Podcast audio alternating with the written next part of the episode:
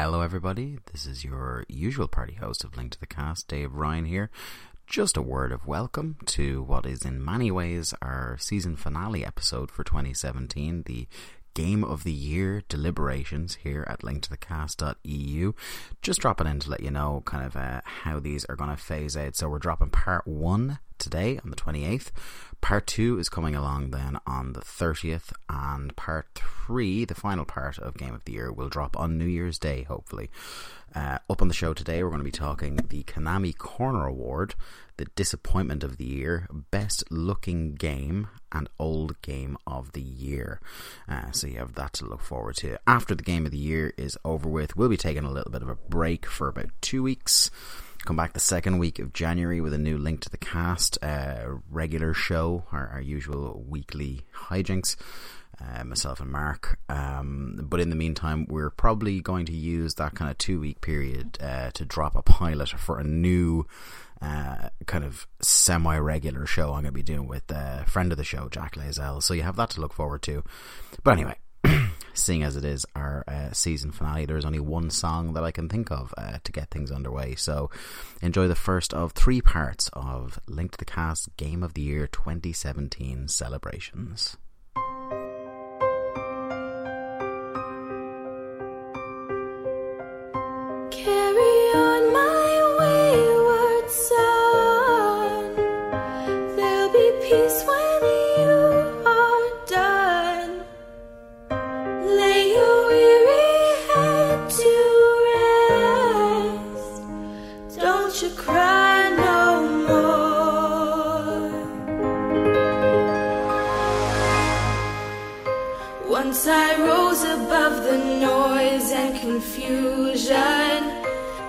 To get a glimpse beyond this illusion.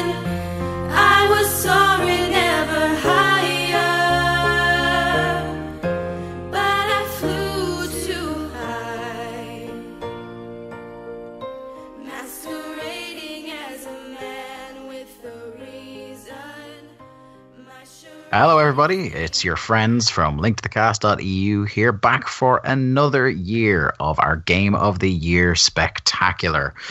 I am joined this year by the esteemed panel of Mark Robinson. Mark, how are you? I'm fine as usual. No technical hitches, no issues. Nope. We're just raring know, to go. don't know what you're talking about. No, no. Uh, speaking of technical issues, the technical wizard that is Jack Layzell. Jack, how are you? I'm alright, mate. I'm not at all in any way enraged by anything related to any technology problems. Technology. and rounding out the panel, of course, we have Barry Murphy. Barry, how are you?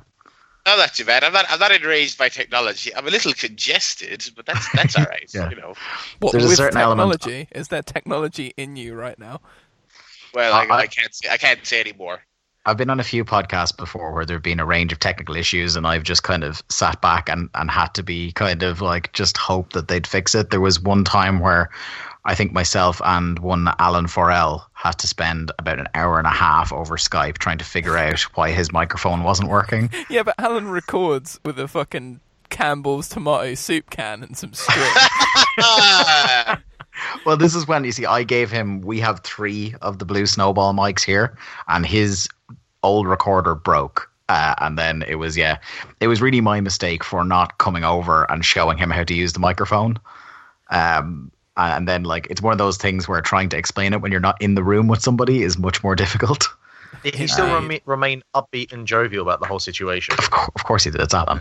But anyway, that's not what we're here for. We're here to talk about video games, and this is the part one of the the Game of the Year spectacular, where we run down the best and worst of 2017 in video games. Um, just to kind of uh, go through the criteria, this is how we we decide on um, who's in the categories and things like that. Um, we have the, the nominating panel this year, uh, so to speak, was the four of us and also friends of the show, uh, Ben Kavanagh and Oliver Craig. Uh, each person was allowed 10 nominations per category from those lists. Uh, nominations were sifted down into short lists of 10, with the exception of Game of the Year, which is kind of any game that got nominated that uh, applied for Game of the Year 2017 did make it to the final list. Games receiving multiple nominations automatically shortlisted the remaining slots on the list, awarded as fairly as possible to kind of passion projects or uh, one of the kind of uh, objective contenders for the award in deciding the winners, when we go through the categories here on the panel, we're going to take it in turn to strike a game off the list until we arrive at a winner. Uh, members of the panel can contest a strike. So if I try to get rid of game X, Jack could interject and say, "Well, no, I don't want game X off off the list. Why don't we knock game Y off the list instead?" And it goes on like that until we come down to one game, which will be the winner. Uh, in the with the exception of game of the year, in which we'll try and get a top three in order, uh, because it's a panel of four as well this year. Uh, in every category except Game of the Year. If we can't get past a deadlock, we're kind of willing to award joint winners like we did last year in a couple of categories. Um, yeah, so b- before we get going here, uh, just go around the panel and like we, we talked off air about how we, we've played a lot of games this year, maybe a lot more than we thought uh, when we finally looked at this list here. But um, if I were to ask each one of you for a game uh, that you wish you'd gotten to this year that you just didn't have time to, or maybe you you just got a look at but ran out of time before we started these uh, discussions, well, shoot to Barry. The one that jumps out at me that I did not get to was Cuphead, unfortunately, and I've I've been agonizing and trying to make time because I want to play it co-op with my with my roommate, but we just have not made time for it. Uh, that that's uh, a, real kick in the pants because I, I know I'm gonna love it. I, I've loved everything I've seen of it. So yeah, didn't didn't get to that. Also, I, I only got I, I didn't even get to a single ending in Nier. Uh, but that was less to do with not having time and more to do with not having the desire. But uh, just yeah, I, I, just to preface future near conversations, I did not get to any of the key endings, uh, and I and I do before the end of this year. I, I probably will try and power through, but for for this for this show, I, I have not finished that game in its entirety. Mark, what what do you kind of wish you'd gotten around to, or Uh, probably the one that was recommended to me by a friend of the show, Peter Willington, and that was Yakuza Zero because oh, uh, that game looks all sorts of bananas. And uh, yeah, that that off the top of my head, um, like I feel like I would have wanted to play Horizon if I hadn't played Breath of the Wild first, because I feel like Breath of the Wild has kind of changed me in the way that I look at open world games, and I could feel like there's a lot about Horizon that will annoy me, not because it's bad, but just because of what Yeah. Breath of the Wild did. So I think as well as we'll probably get into those games coming out within about a week and a half of each other was a killer. yeah, yeah, but definitely Um, Yakuza, Yakuza Zero, I think, is, is my one. For me, I think it's probably Hellblade: Senua's Sacrifice. It's a game that kind of came out of nowhere for me. wasn't really following uh, in the lead up to release. I think that's the same for a lot of people. And then I started hearing the great things about the, the story of the game and how it deals with mental illness and things like that. And screenshots of the game, it looks gorgeous. And I was also kind of bemused by some of the people. One of the, the drawbacks people have said about it is the, the kind of puzzle mechanic that's going on in it. And I'm quite a fan of puzzle games. So I, I was quite intrigued by that little package. But as we kind of said, there was so much. I think that's going to be the theme of the show once we get past the negative categories. Is that there was so much good stuff this year that it's kind of excusable if people haven't uh, necessarily gotten to everything. Uh, Jack, what about you? Yeah, mate. So there's there's two main games. Uh, Resident Evil Seven. I didn't actually get round to having a look at, which I've heard is like bone shatteringly terrifying. Uh, and I don't know that In, intense is a word. that sort of game isn't normally top of my list for that reason. I think um, it kind of makes it pretty, you know, difficult for me to, to get involved in it if I'm just going to be You- sitting there like shit. You would join Mark in. You would join Mark usually in the no thanks to the spooky times sort of club. No, I wouldn't join him in that because I normally just find it hilarious. But like, if it's a Yeah. game, I'm like, oh, I, I don't know. I just find it as a bit of a drag. I'm like, oh, I- great, I'm gonna jump, or like I'll look into a room and I'm like, I know there's something like stuck to the ceiling, or a gimmick's gonna come out of the floor and grab my leg, and I know it's coming, but it's still gonna make me jump because I don't think I'm susceptible to not being made jump by stuff. That's the only thing that gets me of horror. Like none of the psychological elements, none of the demons or any of that stuff. Like that stuff just is blocked out by my imagination of knowing it doesn't exist, but I still jump, and I don't want to be jumping repeatedly. And I think Resident Evil Seven is a bit like that, isn't it? You're one of those people that doesn't jump and scream. You jump and you're like, oh, son of a bitch, because you're like, they got me again, rather than I'm exactly. scared. Yeah, it's like an affront. I take it as a as a personal affront. Um, and the other one, Dave, that you've mentioned in the last few weeks um, is the fractured butthole uh, South Yeah. Park game. I, I just didn't get didn't get into just because of where it came in the year, really. So I don't really Hmm. have much of an excuse with Seven aside from yeah not wanting to jump like a And- wimpy bastard. and- but fractured butthole and it's really long out- as well, that one. yeah, but a fractured butthole came out, and it was just in a sea of just awesome games. Uh, and Hmm. unfortunately, it kind of was swept away with the tide of that sea for a little bit. I'm sure I'll play it, but I reckon I'm going to grab it when it's cheaper. I didn't fancy playing like full market value for it at the time. Yeah, absolutely. Well, with that said, now let's uh, get underway and talk about our uh, awards for the year. And as always, we start off with kind of the, the the few black spots on the year in gaming. And the first is the prestigious Konami Korner Award for ineptitude in video games, a much beloved award on the show the last two years, with the previous winners in 2015, Konami in general, and in 2016, Oculus Rift, because Palmer Cannon was a or Palmer Luckey was a fascist, not Palmer Palmer Cannon. Cannon. Talk about a slip. There's a slip. There's a reference. Palmer Luckey was a racist, and the other guy was a paedophile. Um, so I'll read out our category, our nominees for this category, and then I'll, I'll I'll get the ball rolling. We'll start knocking games off here. So the nominees are PewDiePie is a racist now, father.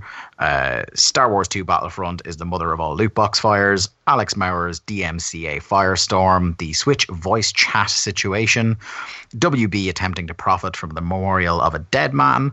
Notch, just in general. The Switch tax. Uh, Nick Robinson is a massive creep. Colin Moriarty sets his entire career on fire, is exiled from the games industry, and becomes a half assed Milo on Twitter. And the NeoGaf dude is also a creep. Um, so to start knocking things off, uh, let's go to Barry. Yeah, great category. Uh, lots to choose from. Uh, it's you know we, it's a great year for games. Um, just tons of options. Uh, I'm gonna go with uh, Notch to be taken off this. Um, he had some dumb tweets. He has some bad takes. Uh, I find it prof- I do before I, I mean obviously eliminating this. I do want to say that I do find it profoundly disappointing that this guy who created this like life enhancing thing for like a generation of kids is the way he is. Yeah. Um, but I don't know that he has done anything especially worse. Pretty bad, but relevant to what we've already known about him being a, a, a sort of uh, uh, a nose in the air, sort of centrist douchebag, just being the the, the absolute kind of uh, uh, worst in that regard.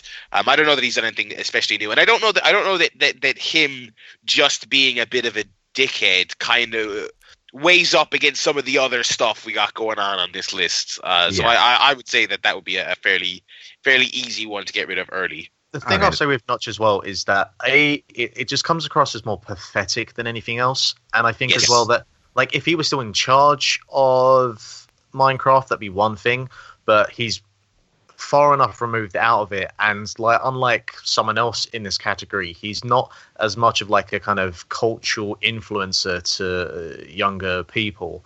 Um, so like out of because there's two here that are kind of similar, him and PewDiePie, in in the general well, it's tweets, uh, and his is just more. Like, PewDiePie is worse out of the two for a number of reasons. So I, I would agree with Barry on this. Yeah, I'll just pick Okay. up. I think Barry's best point there was it's the fact that he is partially or fully responsible for the creation of something that is like defin- defining for like a whole generation of kids, and that is the rough part. So it's kind of like you know I, I'm a big fan of the band Brand New, and I found out loads of horrible stuff about the lead singer of Brand New, Jesse Lacey. And like I haven't been able to listen to Brand New for a few months now. Now I know I'll probably get back round to it, but like you find something out about the guy that made Minecraft, and it kind of puts you off the idea of like playing Minecraft or whatever if if that's your bag. So I Yeah. kind of feel like this is there just for those guys that played it. uh, quite Yeah. a lot, and are now just like, oh, that's kind of tainted it a little bit for me. Yeah. Well, we struck it off, and the one final point I want to make uh, that kind of like harps on what what Barry and Jack both said there is that I think one of the things that characterized the year, um, and there's a couple of more stories here on this list that that amplify that, is that we've had to ask ourselves, like within any sort of online community, any sort of community that appreciates a popular form of entertainment this year, we, we've really had to ask ourselves the question on on where some lines are drawn. Um, like with with all some of these stories that are that are coming out, whether it's Notch or it's the sexual assault allegations, um, anything like that, um, we've had to decide what does what effect does that horrible horrible, uh, irredeemable sort of situation. What effect does that have on the the art we consume? Uh, is it still acceptable for us to enjoy the game produced by the man who turned out to be a massive shit heap? Um, is it okay for us to enjoy films that involved Kevin Spacey or someone like that, or that had been produced by Harvey Weinstein? Where is uh, our line? It's a very difficult argument to have, and it's not one that we're going to have on this show, but it's No. it's definitely uh, there's a flavor to this award this year that is very much we we've had, there's some difficult conversations have been had throughout the year and it'd be kind of if we didn't at least acknowledge that that would be um, kind of remiss of us. But uh, notch is off the list anyway. Uh, i'm going to go next and i'm going to take the switch tax off um, this is the the notion that um, kind of throughout the year there's been a bunch of ports coming to the Switch. Um, by the time this podcast drops, we'll have done a, a little special Christmas week special just talking about Nintendo's 2017. But one of the the black marks on the record was that we were getting a lot of uh, cool ports of different games um, coming to the Switch this year. But there was this what became dubbed as the Switch tax, which is for some reason there was just an, an arbitrary five, ten quid put on the, the price of these games, presumably for the, the cost of porting it over to the Switch, especially when people were unsure of whether this console would, would kick off with the, the success it has done. Um, so unless anyone has any arguments there, I'm, I'm going to take the Switch tax off because again, much like we said with Notch, it's in another year maybe you could see it finishing higher, um, but we had a particularly egregious year. I, I, I Uh, don't yeah. think that's like ineptitude. I feel that's just kind of standard business practices when you've got a new platform and it's a bit of a risk reward, you know, if it works out. And Yeah. so hopefully over the next year or so that will start to calm down as the Switch is now, you know, with, with 10 million sales. And that's going to clearly you know keep rising. Hopefully that will start to, to turn around a little bit. But um, yeah seeing like doom come out for 60 quid for a game that's over a year and a bit old uh, was a bit unfortunate for a game that also isn't going to run at like the full capacity as it does on pc or, or playstation or xbox. I feel like um, but yeah i don't it's not in ineptitude I feel like there's another name for the Switch tax. I feel like it should be called the portability tax because I think kind of the the way you would look at it or justify it if you're an I'm not saying this is an excuse, but if you're a Nintendo executive, it's like, hey, you you love Skyrim, right? Well, now you can play it on the go. Hey, you you love Doom, you can play it on the go. So it's kind of the only thing that makes it a little bit forgivable is like, oh, it's okay. I've got all these awesome games. It's like maybe twenty quid more or something, but I can It's- now play it on an aeroplane, which that Yeah. is a little bit cool, but it's an unnecessary addition when it could be like. If they put it like in between the two prices, the two extremes, they'd probably sell more copies and generate more hmm. revenue. I would say, but hey, I'm not doing Nintendo's business, and uh, I think the people that are doing it are doing it just fine right now. So, hey, what are you going to say? We'll go to Jack. Okay, uh, just continue along the Switch theme, I guess. I want to take Switch chat off, um, which Okay. is probably what I would have taken off first. Um, it's not good. Um, it's patchy. It's awkward that you've got to be on one thing and be on another thing if you want to talk to people during a game. It's something that Nintendo haven't really got right uh, in terms of getting parties of people together and being able to do multiplayer. It's not been particularly smooth for them at any stage, uh, and it's something they have to work on. But I mean, it was a beta, and it wasn't a particularly good one, but it's still not fully finished, and they have kind of improved it. But I I think the the misstep on their part was launching it where it was Um, and where it was wasn't good enough for it really to be launched. But I know they kind of wanted it out with Splatoon 2, didn't they? And that was kind of the Yeah. deal. So, yeah, um, it's it's kind of below par, but it's not egregious. I don't think. I, I'll only Yeah. con- I'll only contest this on the on the basis that like a lot of um, these nominations we have aren't so much ineptitude, more just these are just awful fucking people and these are awful fucking situations. Hmm. Like this one does kind of fall into the the essence of what I would describe as a company being a bit inept with something because like this is Nintendo. They're they've done you know some really good things. They're very clever people. This shouldn't be that difficult of a thing to do. And I get the the whole thing. And you know Nintendo have always been the ones when it comes to online safety and security. I get that. I can appreciate that for a console that is more family focused and orientated. But it shouldn't be as difficult as they made it be to do online chat to the degree that I took one look at it and just went, I'm not even going to bother because it's just not fucking worth it. So I'll only contest to that degree. Obviously, there are nominations here which are far worse. yeah. Yeah. uh, but I do E- feel even that, even within the scope of classic ineptitude by a developer, there is one that stands out. yeah, but I feel that this definitely kind of has that essence of what this Yeah. award stands for. Yeah, so, yeah. but I, I still won't, you know, fight. Yeah. in Hon- of- honorable mensch. It's very much an honourable mention or dishonourable. Who knows? Okay, uh, Mark. Speaking of you, uh, Uh, you to I will off. take off Colin Moriarty sets his career on fire because that's great. That's hilarious. Um, so the the best way to sum this up for those of you who don't know, Colin Moriarty was a former uh, editor at IGN. Went off with uh, Greg Miller, Nick Scarpino, and Tim Gettys. Formed kind of funny. They're kind of like not quite games journalism, more games enthusiast press. Uh, set up their own Patreon, stuff like that. Were massively successful. Uh, around the start of this year, um, he let out a tweet that could best be described as horrendously sexist.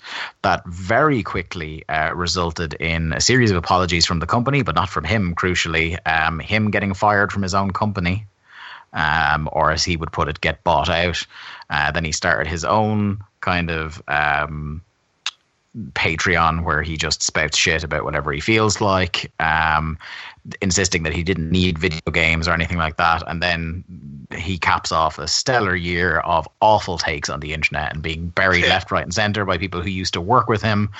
Um, and like I, my one of my favorite things is like people who used to work closely with him saying he was an awful fucking person the entire time. Whereas then you would get people who had never met him, who knew nothing of him, only they listened to podcasts they enjoyed that he was on, going, "No, you're you must be wrong, person who knows him." uh, I very much enjoy that. But then he caps off his year saying that he didn't need video games anymore and he was sick of video games by announcing that he's returning to cover video games on his Patreon because I don't know, maybe the money is drying up a little bit. yeah, possibly. Did you not That- think a little bit like he swerved into this persona? Like he made this misstep, this terrible tweet. It got out there, Yeah. and it was like after it was kind of bought out. Do you think he was just a bit like, right? Well, now what I'm going to do is ride the controversy wave. I'm going to have my Um, show where I talk about stuff. I'm going to be an absolute twat, and I'm going to attract attention, positive and negative, and that will garner more attention for Well- me. And well- then, as you've quite rightly pointed out, Dave, he's saying all this stuff, and then it came down to the brass tacks of, oh yeah, you can't actually ride a wave of controversy to the rest of your career. So he's kind of with his tail between his legs realized like, right, I'm all out of that stuff now. I'm just gonna have to go back to the thing that people enjoyed me doing in the first place. Yeah, I- think I think the problem was like when he was at IGN, he couldn't talk on podcast about anything but games and stuff Yeah. that was actually directly related to games. He they broke off into kind of funny, uh, and at first it, the reins seemed to be fairly tightly on him. Like you knew from the YouTube stuff, like he was a libertarian and things like that, but. As time goes on, because I like I'm I, I would describe myself as a fan of Greg Miller, um, and like as time went on, I would notice, and as I started getting more and more sick of their stuff, was when Colin started going off on one. Every like a second topic on their podcast used to be about politics and things like that, and they were just giving him free reign to do whatever he wanted, and it all kind of culminated in this that like you give him enough rope, and like he was al- he was always going to do this. This was always going to happen. He was always going to get himself in trouble like this. Eventually, it was never going to end well.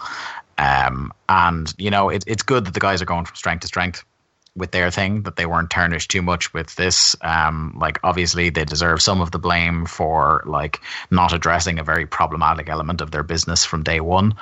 But um, yeah, he's off now in a little corner in the bin where he deserves to be, and hopefully we don't really hear much from him again. Barry, you haven't really weighed in on Colin. Is there anything else you want to say before we move on?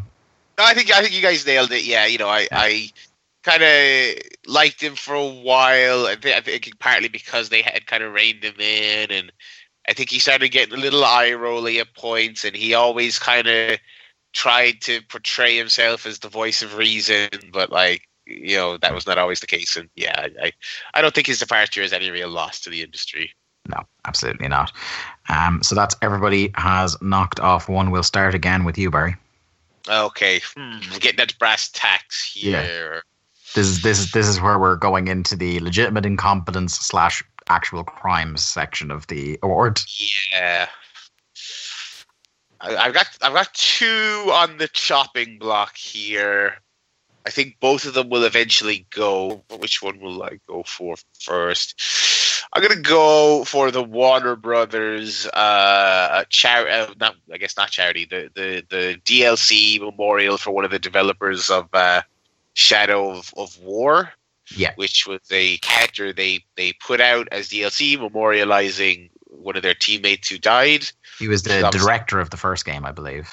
Right, right, and it was you know quite a nice gesture. But what was it? They charged for it, was it? And they, They charged going- they charged five dollars um, for it, and then when they were press- pressured about it, they said, "Oh, part of it is going towards charity," and it turned out that maybe I think two dollars of it was going to charity, and the rest was going to WB's coffers. God. Could they not at least give some to the guy's family? Like, like he fuck's sake. died he died tragically of cancer like a long battle and this was yeah and like it was made very clear that the, the team developing it were like horrendously uncomfortable with it but it was a decision that was above their pay grade This is a testament feel- to the trash fire this year is that I'm now remembering all this as you're describing it. I'd blocked this one out. I, I feel like happened. there's there's an overarching story about just publishers, um, and you know it's not a new thing, but certainly with some of the things this year uh, between WB, certainly between EA, about just implementing shit into a game that does not need to be there. That you know detracts from the work that the actual developers who put the insane hours into making games. Uh, I, I feel like there's a real kind of overarching story there. Yeah. Um, and like for me, I would probably have this in in the top three just because it, it's just it's such a fucking unnecessary thing that like th- there was the whole loot box thing. Then you add this on top of it, and you know this was the game that won Game of the Year for a lot of people a couple of years ago. Yeah. and the build up for this one wasn't about the fact that oh look it's a sequel to the Game of the Year. It's look how fucking awful they're doing all these things to this game that you probably hopefully still like. Um Do you think if we had an award for the um, most disgusting promotional tactic, it would probably win it? it, it, it yeah, yeah possibly. Um, I, I think this stays off the list uh, just because I, I think that it, it- against some of these other things, it doesn't win, but it is like it, it on again most years this would be a very strong uh, competitor to, to yeah, win. I feel like thing. we said that about a bunch of categories last year as well. Yeah, yeah, there was a, last year. there was a lot of bad shit last year as well. it's been a Um, rough couple of years. um, so Jack, Oh God. it's Um, getting it's getting down to it. Let's go, Alex Mauer. Like, yeah, that that was the Yeah. one that, that I was considering uh, uh, as well. Yeah, Yeah.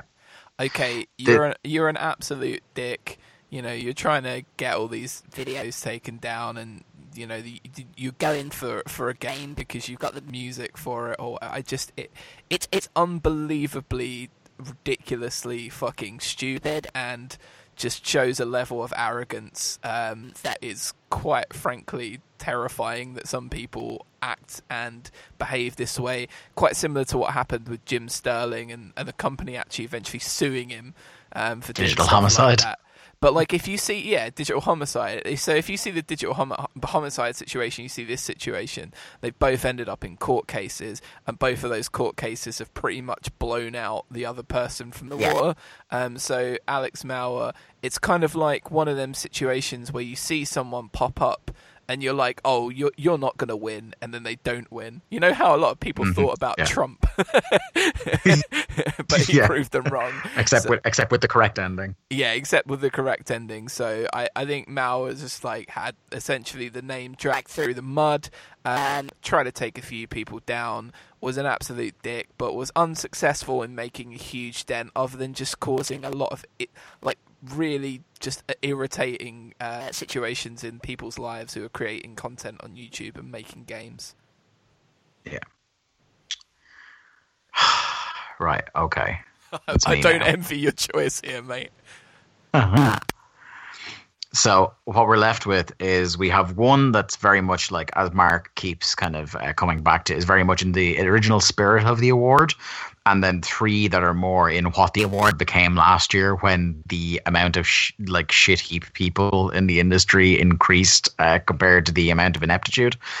Um, so I'd probably keep the one that's in the spirit of the award on, um, just because I think maybe that should be the the final two should be a discussion between one of the legit horrible people and the legit inept uh, developer uh, situation.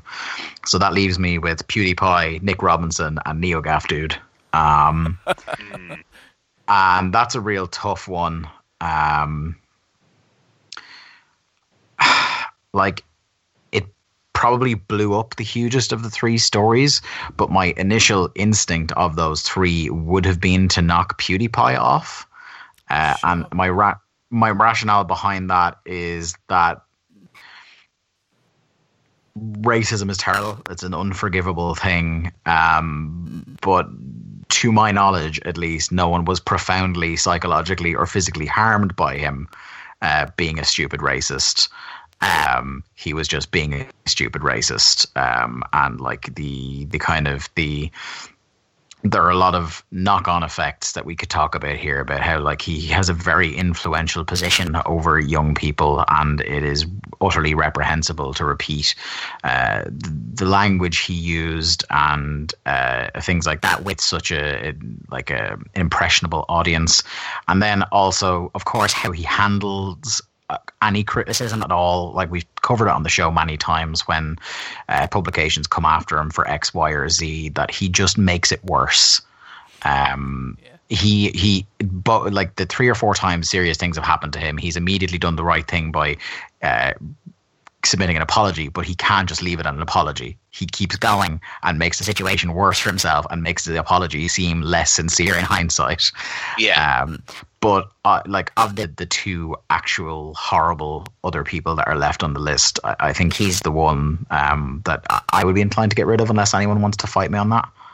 Uh, I- I think I think I think it's a good one to get rid of. I think it's a tough final couple we had here. I do also want to say though that that that uh, PewDiePie being a shithead also gave us one of the biggest kind of DMCA clusterfucks of the year, which was like Campo Santo uh, line Oh, yeah. saying, "We're not, you know, let's let's take action against uh, you know people like this who shouldn't be leading our industry." Which is like, yes, okay, I agree. And they're like, we're gonna DMCA all his videos that have our content. I'm like, well, no, don't like abuse that so disappointing. like sh- like that shitty system that we all agree Yeah. we hate.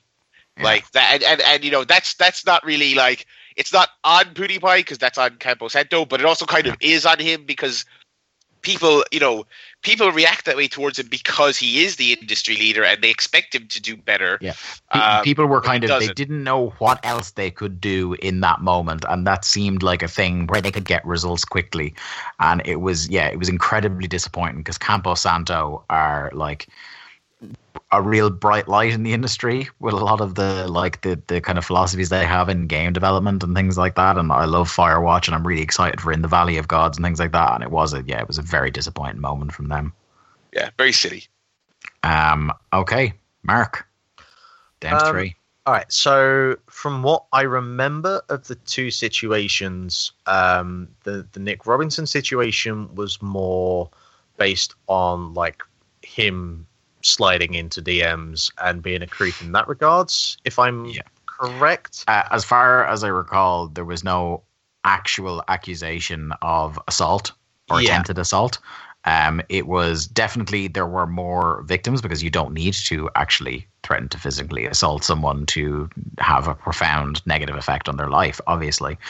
Uh, but even though there were more victims, they I, I suppose if you're if you're going to try and eliminate one of them, what he's being accused of is, is less severe. Yeah, so on that process of elimination, which I have to pick a form of elimination, that is what I want to go Yeah. on. I, I will Uh, take out Nick also- Robinson over the NeoGaf dude. Yeah. Also, I think as well, uh, Nick Robinson was a more cut and dry situation where, uh, in as much as he immediately, like um, almost immediately, lost his job and was exiled from pretty much the entire industry. Uh, whereas this other guy, who who will get on to, pretty much just he he locked up NeoGaf and uh, so far has skirted all responsibility. Yeah, and also yeah, and I and now this is not me defending Nick Robinson because like a, a non-apology apology is still not really an apology, but like there was no doubling down on well that person is a liar or that person has mental issues, which you know adds to the whole NeoGaf situation. Like he just was like, yeah, okay, this happened, and and off he went. So uh, I think just from the whole fallout of the situations, the scenarios as well, I, I do think that that is the the less egregious, the just the, the the less worse of the two situations. So I think uh, the Nick Robinson situation goes, and uh, yeah, we keep NeoGaf out of the two, but they're both obviously both awful scenarios. So now we're down to two, and what I'll do is I'll just cast a vote just to sum over the last two that are left. Is the Neoga- uh, Neogaf dude being a creep? So we talked about how, um, again, like skirted all responsibility um, is is alleged to have, um, with a former female friend, to have hopped in the shower and attempted to engage some sort of sexual activity with her when she had. Uh, not consented to such, while she was, I believe, hungover and vomiting. Um, yeah, which that is- story was extremely weird. uh, extremely harrowing and like people drudged up like this guy also had like a history of very very dicey uh, opinions on on women and a lot of anecdotes came out about that guy um and then the that's kind of the the the, the shit heap person subsection of this and then the other side is the kind of like as mark said in the spirit of the original award which is star wars battlefront 2 um which i I think we're not going to understand for a while how much of an impact they that might have on the loot box trend. Um, because certainly, I don't, I don't know how much or how little you agree. Um, when this was at its at its peak, it really was threatening to topple the House of Cards. It, it looked really bad because there was communities uh, in other games that have some sort of loot boxing or similar that were starting to kick up a fuss. Um, and now we we won't know until some games that were starting development around this time start to come out uh, whether it's made people gun shy on the the proclivity of, of loot boxes. But we've talked about it many many weeks in a row on the show so we don't need to really refresh people on what was been happening in, in battlefront. So that's the vote uh, I'll come round and, and everybody cast your vote. Which one is the winner rather than which one is getting struck off? Um, so, Barry, your winner in this category, or loser as the case may be. Oh, it's super tough because it's like the NeoGaf guy. Obviously, that feels very apt for the year that it's been.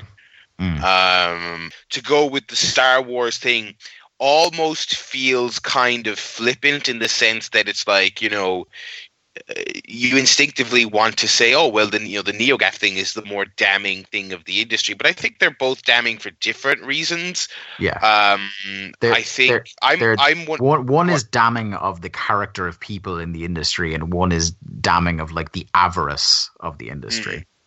and it's like you know i also feel like AAA gaming is just this runaway freight train in a bad idea that's like get just like shaking and, and feels like it's going to come off the rails at any moment with the way budgets are like spiraling out of control and people just are can't make their money back unless they're the absolute biggest games of the year and so they have to put all this crap in there I'm, i mean i'm one of these people who's just like I just don't like any loot box in a game. I don't like that we've this part of the culture of games now is that we just accept um, that that most games when you buy something in them you're you're you're buying a chance at an item you want rather than just buying the item you want. I I, I don't know how we've come to the point where we where we accept that as as appropriate.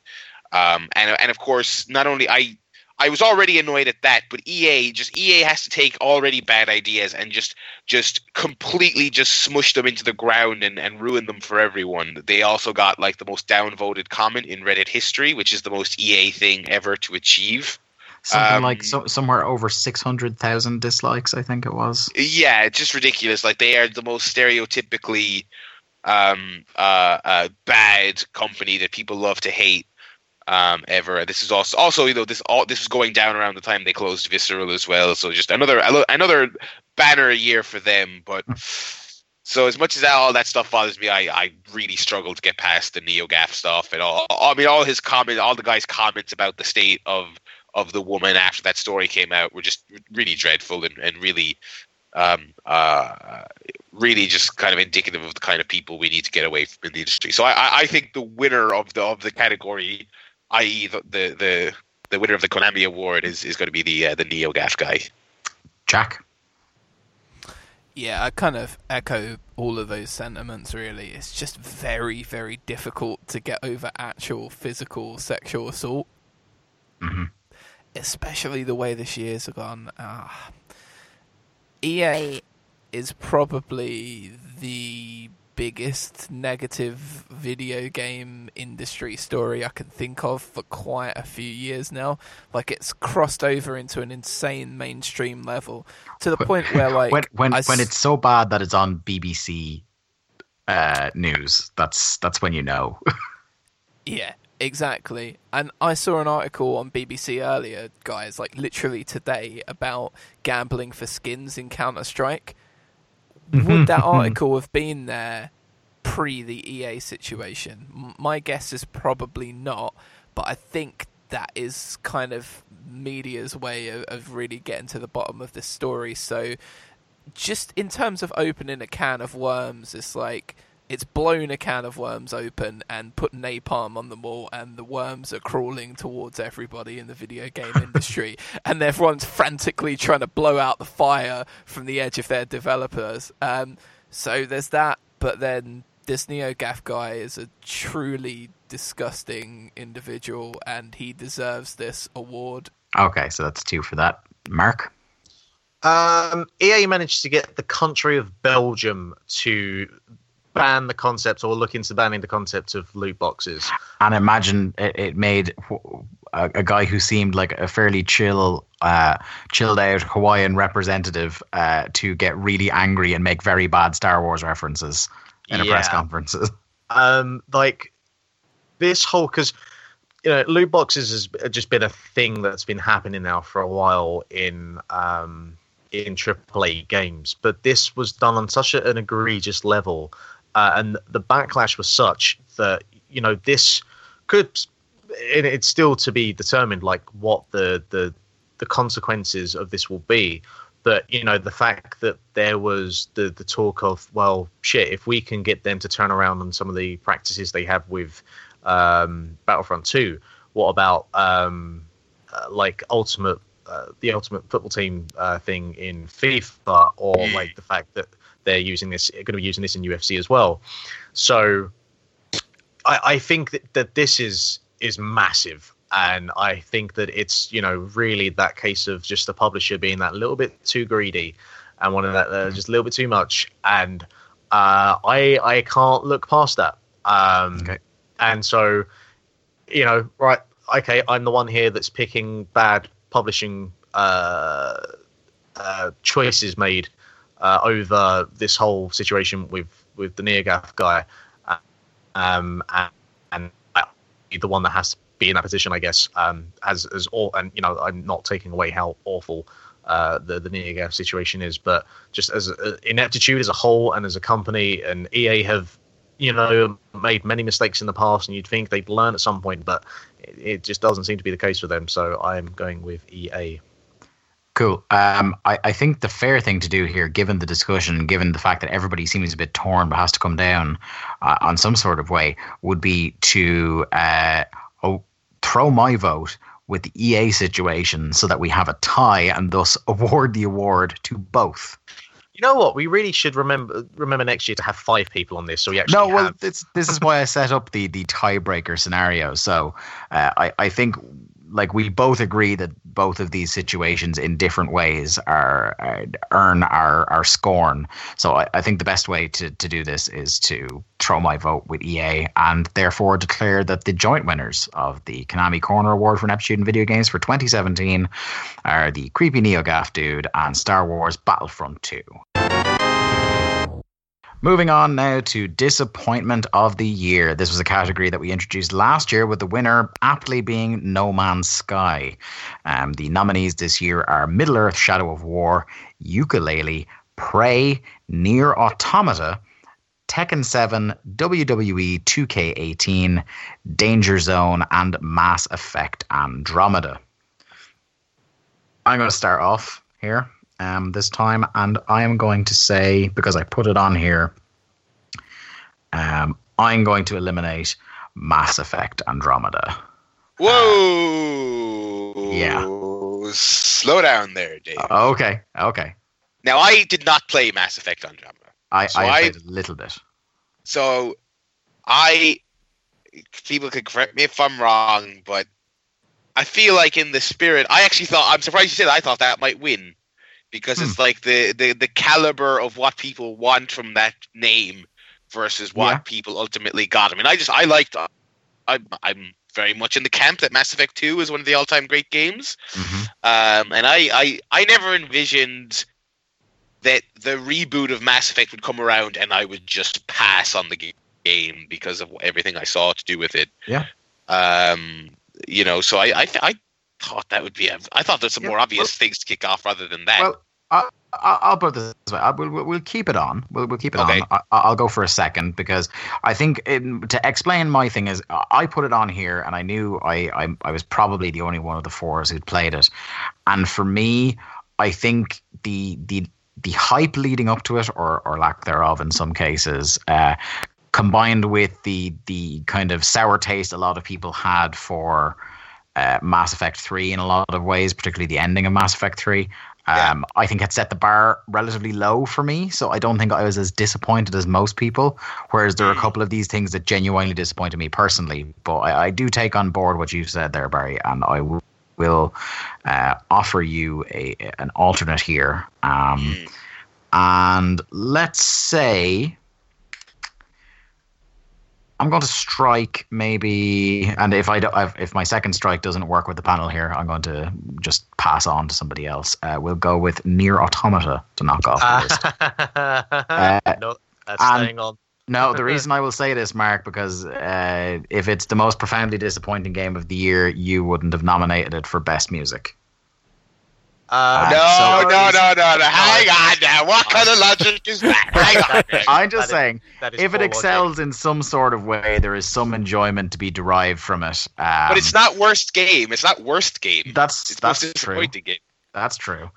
I, di- I Um, didn't put this on here, but I this is a weird one because I feel like it, it, it was kind of pre-release. It was kind of relatively tame. I was like, oh, Yoko Taro's making a new game. He's a funny little weird guy. Oh, Platinum's making a new game. They they make good games. I feel like th- this isn't so much on the PR for the game, but so much for the the fan. Uh, it's very much a, a gamer. Uh, they they're the ones who built it up. You know, the community Yeah, and, and all yeah. that whatnot. I I I have never been more confuddled by the by the um, adoration of a game than Okay. than for this one. Okay. Um, I feel like we stopped Dave twice, but honestly, I you've Do you know you, you've caught that's you've caught me on the back foot with both those picks. well, honestly, well. Do you know what, Barry? That's what the system is set up for to to stop things like this from happening. That is just more my my own personal flavor coloring things rather than the the the collective will of the panel here. So I've Yeah. taken two swings at it. I will uh, stand away from the batter's cage for a while then, and I'll come back with my hatchet later. Um, we'll move on to Jack.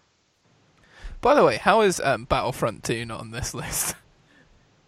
uh, because I don't think any one of the four of us was really looking forward to Battlefront 2 all that much. yeah, I mean, fair enough. And- Uh, And I played Battlefront 1 quite a bit.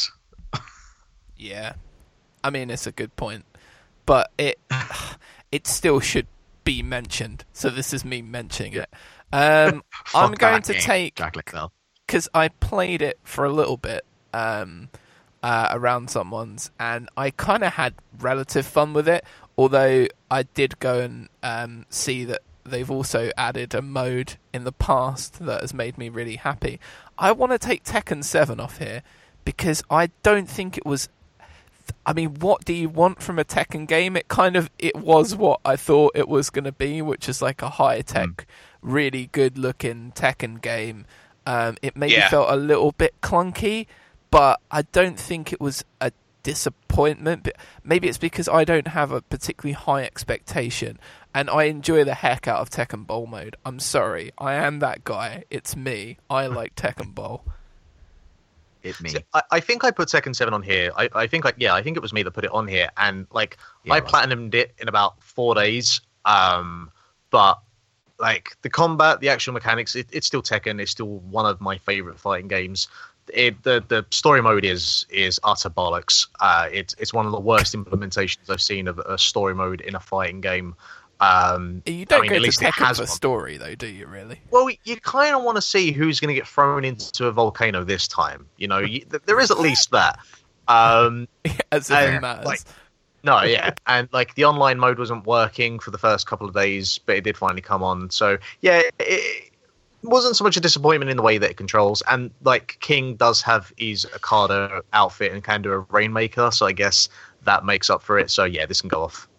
Cool. Okay, so we're getting rid of Take that, Dave Ryan. Seven. Yeah, Te- Tekken. I think I think there, there was. I do think it was good, but disappointing because like uh, even though no one comes to it for the story, I still think there there was potential for them to have fun with their goofy, wacky story. yeah. Um, and it was just it was just awful. I mean, it was just Really absolutely dreadful story. The the So- voice acting and just everything. It was just uh, abysmal. So, guys, it's like I we've gone back to the days. story. Of, it, it- we've gone back to the days of Japanese developers not hiring actually any Western actors to do the voice acting, so they just do it themselves, Yeah. and it's just the most fucking amazing thing in the worst ways possible. Uh, Mark, what are you going to strike off? Uh, surely 2K18 because we didn't get anything more than we was expecting. Surely, That's that's what I was No. like. I was going. Fuck I was going to say that 2K18. Like because that was that was going to be my third swing. Um, was going to be that like I, it's bad, but I, at this point, what else do we expect from the WWE 2K series? I know, right? Ah, Oh, and I this is know one in some too far ways- for me. yeah, in some ways, this was more profoundly fucked than um, previous iterations under the 2K banner. Um, but yeah, th- this for me is the one to go just because even when they were like just boring or like just eh games, there were years where I would be at least tempted to buy them if I didn't buy them. This year, I haven't even been remotely tempted to buy this game um, because Right. kind of once bitten, twice shy sort of thing. Can you let me Um, cut a promo on it? you can you, you have your piece here. You give we'll give you the floor for a minute here to uh, as I unless you argue with me, um, I'm going to strike it off here. I've got a few reasons as to why I think this needs to stay on just a little bit longer, right? For a start, when it came out, it was the the glitches were outrageous, mate. I have not seen glitches that bad in in any WWE game previously. I- People uh, were sliding the down gif, corridors. The gif of the gif of a couch putting John Cena in an ankle lock was Oh yeah. good stuff. Yeah, I, I mean, come on now. if that's not if that's not worthy of staying on this list a little bit longer, then I really my- don't know well- what is. Um, the my, career my mode, whole thing about that is just that it's it's always awful. yeah, but the career. So the career mode, right? The career mode is abysmal. The writing in it is terrible. And here is what I think the kicker is, right? This is unfortunately going to be remembered partially as the year of the loot box, right? So this game has loot boxes, but they're not microtransaction loot boxes. But what they do is they lock away elements of create a wrestler content. For a start, when you create a wrestler, when you first buy the game as new, you can only make a male wrestler. I mean, really? Really? And after a while, you think, oh, maybe I want to add a new theme song or I want to add it. But you have to use the loot box system, which is obtained from in game currency, which means you have to slog through fucking terrible storyline after terrible storyline to unlock maybe the thing you want, but maybe not. And like in other games, like the what's the most fun part about other like games of WWE is that you can make your own character. You can create yourself or your favorite indie wrestler or whatever, and just chuck them into the game straight away, and maybe play a career if you want, or go online. But to not be able to create a wrestler the way you want and have to be a male in career mode, like really, I, I just I think that deserves Uh, a little bit more on the disappointment uh, scale. uh, but I'll leave I- it I up would to say you three. this. I'm happy to be Here's the thing. Here's the thing. My counter kicker is none of this disappoints me or surprises me. It's it's Yeah. exactly Yeah. what I would expect from 2K18. like I definitely boxes. respect.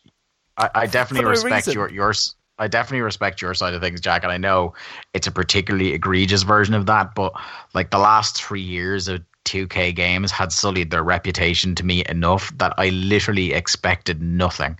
If I if I had bought that game on day one I opened the box and there was no disc in it, I would say that's about right. I mean, okay, you know that's that's that's how that's how low the floor was for me and it definitely is worthy of being on this list but seeing as it's not an ordered list i don't see this winning so we might as well get rid of it now i Sure, but I feel like I needed that minute or two to Yeah. bury it fucking six It- feet and it- deep for all of the shit it- that it did. it absolutely deserves it my friend uh, 2k18 is off the list has everybody had a go now or no barry you haven't I have. I have not. Yeah. yeah right barry Um, hatch it away Alrighty, uh, I'm going to cut a game off here that I was disappointed by. I think it belongs on this list, but I, I, I don't know that it's a, a, a winner. Uh, Danger Zone kind of sucks. I am continually disappointed and frustrated that those folks just can't. What are they? Are they two trees? Is that them? Mm, three uh, fields close Three fields. That was it. Two trees. God damn it. Um, uh, Five some of the folks gold formerly rings. behind yeah, I've just got Kenny behind Loggins looking at me now. The uh, uh, uh, burnout games. They made Dangerous Golf, which was like a bit of a dud, and then they announced like we're making a, a game that's just crash mode on its own. Which, first of all, is like my least favorite part of Burnout. I like the racing. That's what I like. But I was like, hey, this is a start, and then it came out, and it's just this really boring, sterile, like what, like maybe ninety minute long thing. Um, it was a massive disappointment. At at its core, there was a there was a little bit of burnout in there. It, it didn't play terribly, but it was a massive disappointment. And I I I don't want to shout at these indie developers to just make a burnout game like it's just that easy, but I I, I just want them to make a burnout game like Yeah. a proper one. Yeah. Um, and all these half features and weird, weird it- other projects just aren't landing for me at all. I- yeah, it's, I it's think not that Danger easy Zone- but can it really be that hard I, I think with Danger Zone is it was such it was barely a blip on the radar that it just there, there was no impact there really. Um, like I saw, I think I saw the first trailer and was like, nah, that nah, nah, I'm not feeling it. So I'm certainly in agreement that um, I would love a Burnout game. I'd love it if we had some form of criterion to, to go and do that, but it's not going to happen. Um, and you know that part of my childhood is now locked away, and every now and again I'll do a podcast about it, but yeah, I, I don't think it's that disappointing in, in the long run. Yeah, I'll um, I'll back up those viewpoints. I would abs. Do you know what though, Barry? If this had been a full Burnout game that they announced and it was this, then that would be winning this award, and I wouldn't even hear any argument for any other That- game. that Oh, is a- yeah, a no, fair I comment. agree. There's a fair Yeah. comment. Um, okay, has everybody knocked one off apart from me? Uh, I think so. Yeah. Yeah, okay, cool. Back to me. So uh, I might go for Prey because my problem with Prey and why I put it on disappointment with the year and, and disappointment of the year, and we'll talk about it later. I won't get into depth on it now, but that game uh, starts so unbelievably strong. Uh, it has one of the best openings to a game I've played this year or maybe the last couple of years. Um, and the problem with it then is that pretty much the my the, the curve of my enjoyment just slopes down continuously for the rest of the game to the point where I wasn't even bothered finishing it in the end. Um, and that's what disappointed it to me. But um, like I said, just maybe based on the fact that the opening was so strong and still sticks with me, and the fact that like it was, it, it's definitely a, a playable game. It's just that what I was in it for receded further and further into the background uh, as I went Right. on. That it was more of a personal disappointment rather than a kind of objective disappointment thing. So I'll nix Prey from here unless anyone wants to fight me on it. Do you know what? It, No. I, I looked at some of the parts of that game, Dave, um, and I don't know if you agree with this, but it kind of looked like that film Passengers. Uh, yeah, a little bit in some ways. It was kind of like um, it was trying to be System Shock based on the set of Passengers. Yeah, so it's kind of like when Andy Garcia emerges from his sleep and he walks out and sees like an atrium full of plants and a spaceship. And I saw that and I was like, oh, cool. And then like it's Prey, and yeah, that I, from what I've read of it, did did it have obnoxious sound design, Dave? Because I've got notes on all these games, and one of the notes on Prey was obnoxious sound design. Uh, it's pervasive, shall we say? My, my my ears did not get much rest. We'll say, um, but yeah, we'll, we'll strike that off the list. Uh, we're back around to Barry. Oh, are we? It gets, Wow. re- okay. it gets really tough.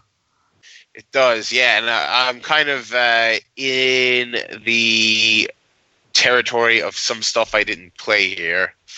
Okay, Um, you, you can pass if you want, eh, no, I want to. Um, let me see. or take a swing. See what happens. See if you annoy anyone. So I I, know- I, when di- go on. I was going to say I know the one that's going to annoy Dave because he's no one's mentioned it so far. Uh, so I, when Dave said Mass Effect, I, I objected. What, what do you, uh, Mark and what, what do you guys, what do you guys think of of uh, Mass Effect on this? See, I'm not qualified enough because I don't care for Mass Effects at all anyway. So I, yeah, Mhm. I, I don't really have an opinion. Yeah, same as Yeah, I- Mark, really. I- I- okay, I didn't. I, so it, it seems like Dave is the only one who even bothered to play it. Um, Yeah. So I guess I guess if you know if he thinks it doesn't stand here as a as a um, uh, It'd, it'd be weird if I tried to strike it first and now I tried to fight you on it.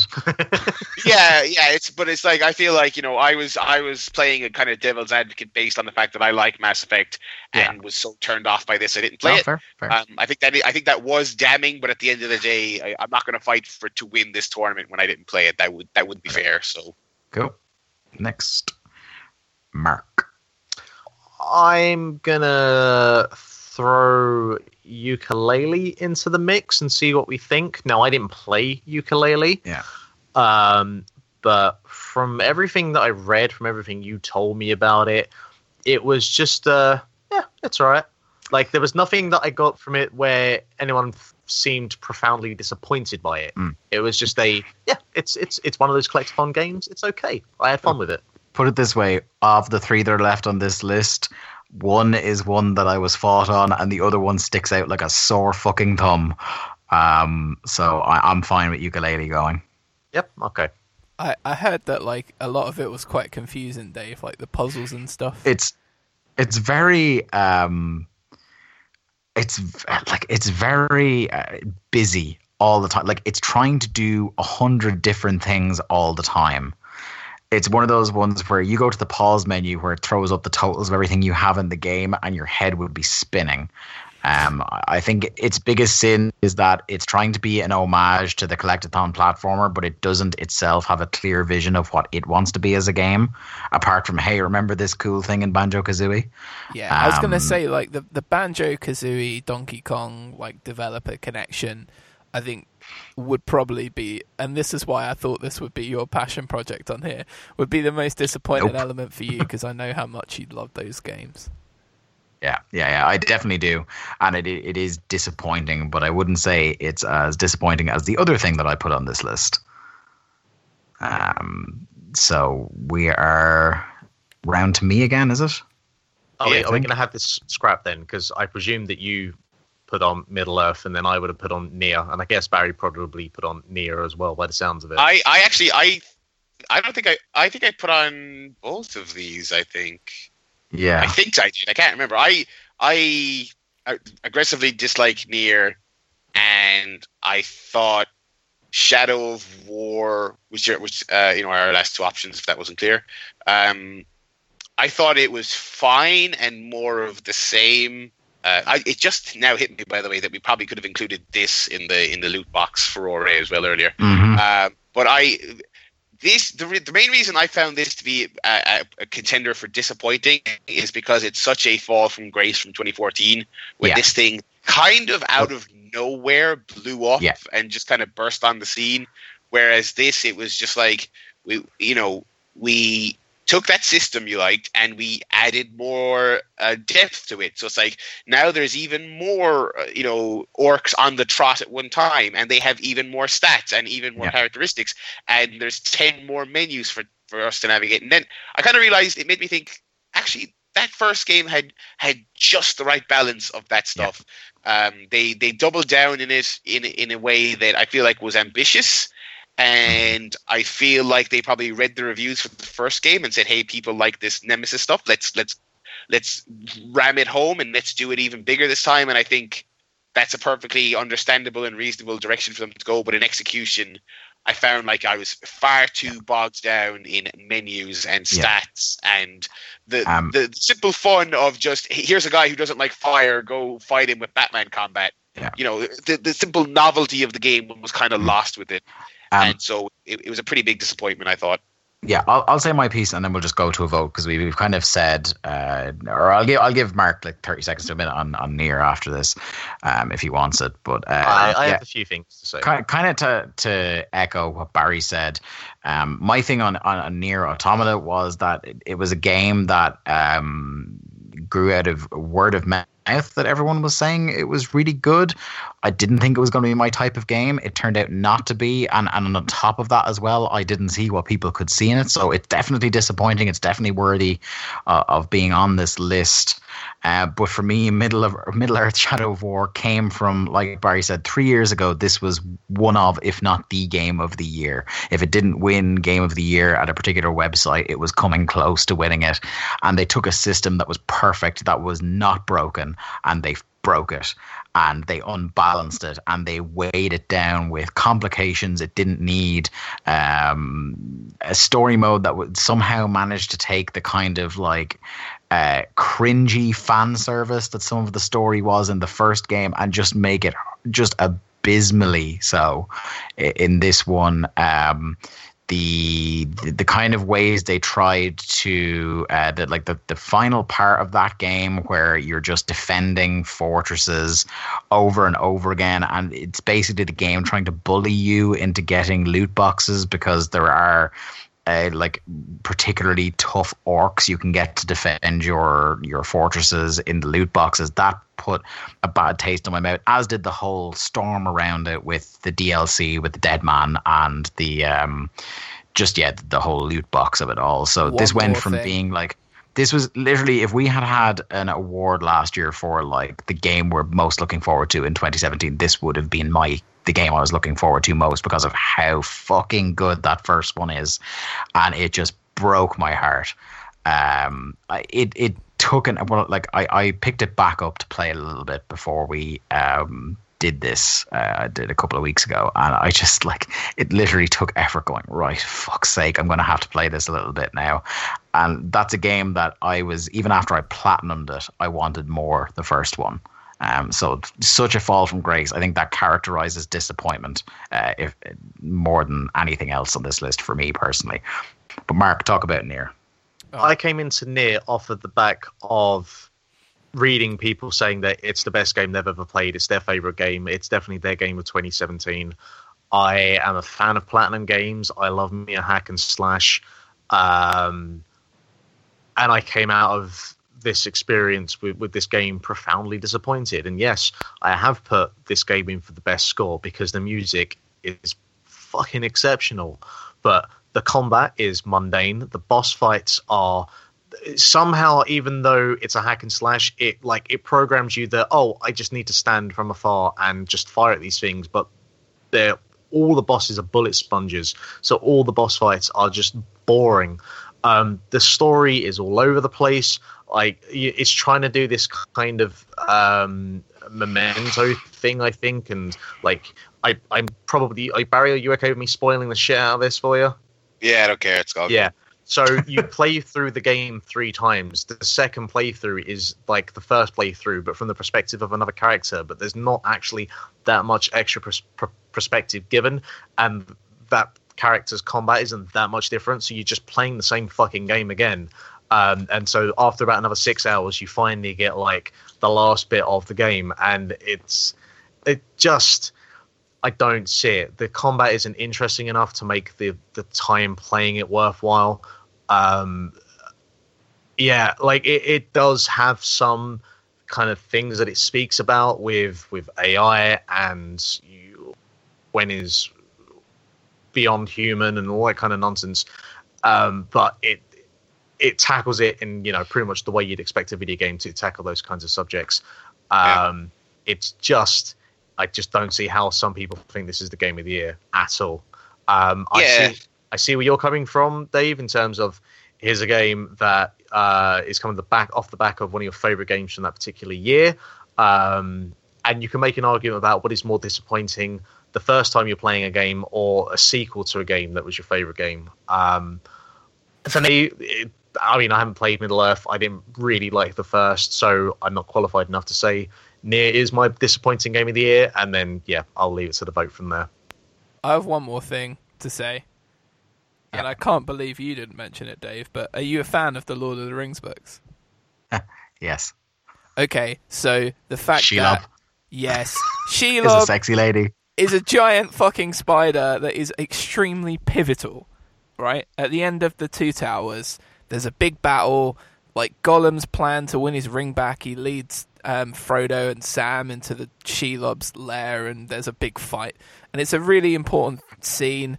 And for some god fucking ridiculous reason, they decide to turn Shelob into a sexy lady who kind of looks a little bit like um, Cate Blanchett in the new Thor film, I think, as Hela. and it's just like, what are you doing? Why is that a thing? And for that, for that blatant disrespect to the the whole kind of narrative of Lord of the Rings, I am voting for this fucking game to get fucked. Okay. Uh, If you take all the loot boxes and everything else away from it, this That could isn't get the stipulation. straight in If the it wins, it gets fucked. Um, yeah, right. So we will go to the vote. Then Jack has clearly set out his stall here, and I'm going to vote alongside him. Middle Earth: Shadow of War for me, disappointment of the year. Uh, Barry, Ooh, it's tough. I I, I Well, agree I- with an awful lot. I I assume. Bar- sorry, I- I'll go to Mark first because we know what Mark's is going to be. Because you're probably the one that's torn. So Mark, just to confirm, what are you Yeah, voting it's- for it's- to win this? Nier for me. Okay, Barry. Uh, I'm I am I am pretty torn. I agree with a lot of what Mark said. I also feel it's not just my main my main complaint is the gameplay with Nier. Um, I think it's very unsatisfying uh, and it's really basic. And so all the all the things people are praising, like oh the, the the plug-in chips, the way you customize your characters, like yeah, I don't have to engage with any of that because it's not tough to play the game. You know, uh, I also feel like again I am about eight or so hours in. I'm probably just before ending a.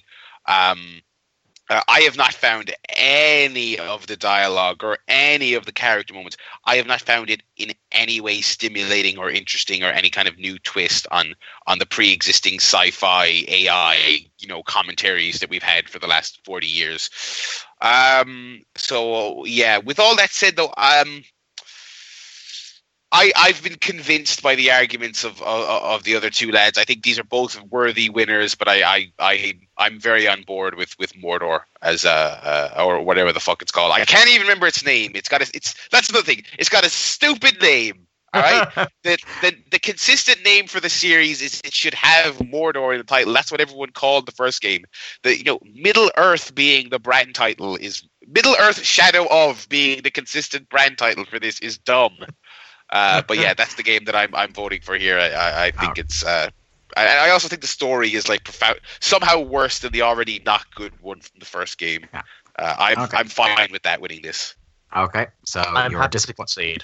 your disappointment of the year is Middle Earth: Shadow of War. Moving on now to Best Looking Game, which was the award we formerly called uh, the Prettiest Game. Uh, the winner in 2015, The Order 1886, which is the only award that had a damn shot of winning. Uh, and 2016 was joint winners of Overwatch and Hyper Light Drifter. The uh, nominees in this category are Horizon Zero Dawn, Wolfenstein 2, The New Colossus, Super Mario Odyssey, Legend of Zelda Breath of the Wild, Resident Evil 7, Biohazard, Night in the Woods, Cuphead, Gran Turismo Sport, Hellblade Senua's Sacrifice, and Uncharted The Lost Legacy. This is a difficult category, Yeah. uh, to say the least. Mark, kick things off here, please. Um, I'm going to start with Mario Odyssey. oh, Oh my god! All right, Jack is booking his flights over here now to kick your ass. and I'll tell you why. I'll tell you why. There are obviously it goes without saying moments in that game where it's a very very pretty looking game, but there's also large parts of that game where the environment just looks almost sterile. Um, where Deep breath, just Jack. Deep breath. large parts of the landscape where there's just not a lot going on. Um, there seems to be like an additional layer of, of bloom that I had an issue with in the HD remake of Wind Waker.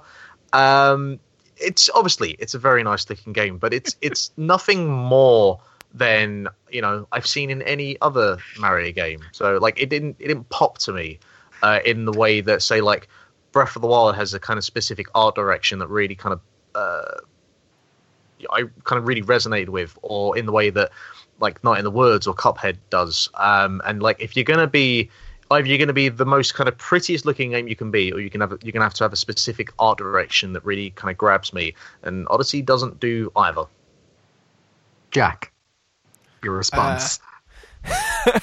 Well, I'm I'm assuming you're not okay with this going off first.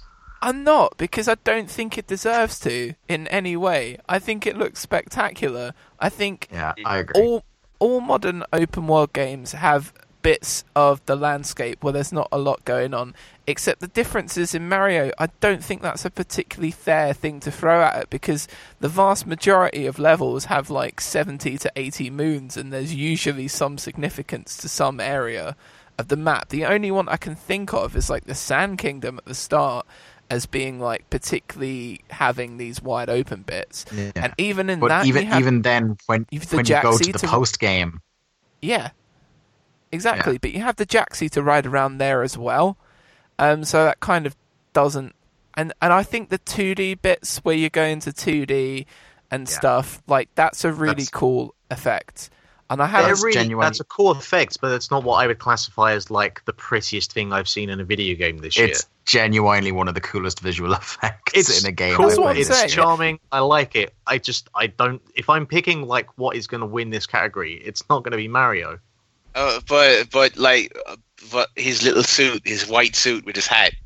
Yeah, Yeah. Again, Pimp Bowser, Pimp Suit He's Bowser. the, the Super. Mark, I Mark have- the dog I has the not- dog has a hat. The dog does have a hat. I'm not disagreeing with you. If you want to have an award for best game with a dog wearing a hat, I will give do. that award.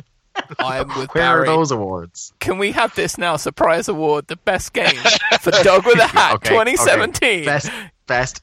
I will officially declare it here as chairperson of these awards. The best game with a dog with a hat in it for 2017 is Super Mario Odyssey. Okay.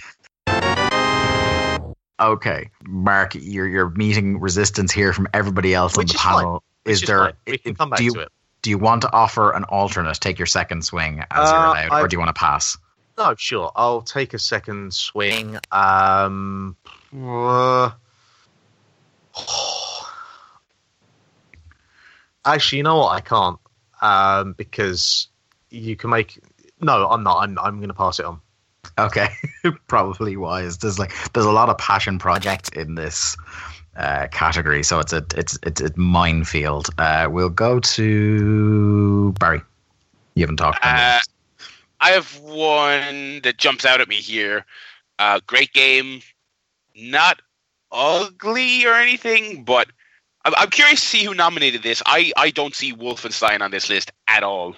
I'm not gonna fight you on it, but uh, I'll kind of explain. I put it on because of some of the small visual things. It does like it does look good, and like you said, it doesn't look um, ugly by any stretch of the imagination. But some of the small things that the game does visually um, were very, very impressive to me. Not so much the art style, just as kind of things that were conveyed through small uh, visual uh, flourishes. Um, I think, and this is a weird thing to say out loud and being recorded, knowing this could one day be brought up in the court transcript. Um, the blood spatter is excellent. um, just the way, like when you're gunning down the Nazis, particularly in close quarters, like on the U-boat or on the train in that game, and the way the the blood sprays on and stays on your weapon or on your hands in it, I think is not to be discounted because. Um, as we all know from like the, the proper popular hackney joke about water in video games, trying to get like um, you know wear and tear or liquids uh, in a game is a hard thing to nail. So there's that, and then the small visual things like during the first act of that game. I'm not going to spoil it. During the first act of that game, when um, uh, BJ is impaired somewhat. Uh, one of the the small like there's some small things that they do, like not just the, the obvious thing of having him in a wheelchair, so you having to negotiate that and how the the world looks as you're trying to amble around in a wheelchair and requiring you to think about how to look at your environment differently. But the the small thing of when he's walking around and until a thing happens in the game, his hands never stop slightly tremoring the entire time. And it's just really small visual things like that that I think it's worthy of going on the list. But I, I will not fight you and I'll, I'll strike it off here. I agree. I I also think, Dave, that the immersiveness of the environments is something they get on spot on as well. Like, yeah, especially that U-boat level, that the the level of claustrophobia that they achieve and just genuine mm-hmm. fear in that is fantastic. So I think that particularly is is impressive, and obviously later bits in the game where shit goes crazy looks pretty amazing too. But we, we'll talk about that, I'm sure, when we come to best story.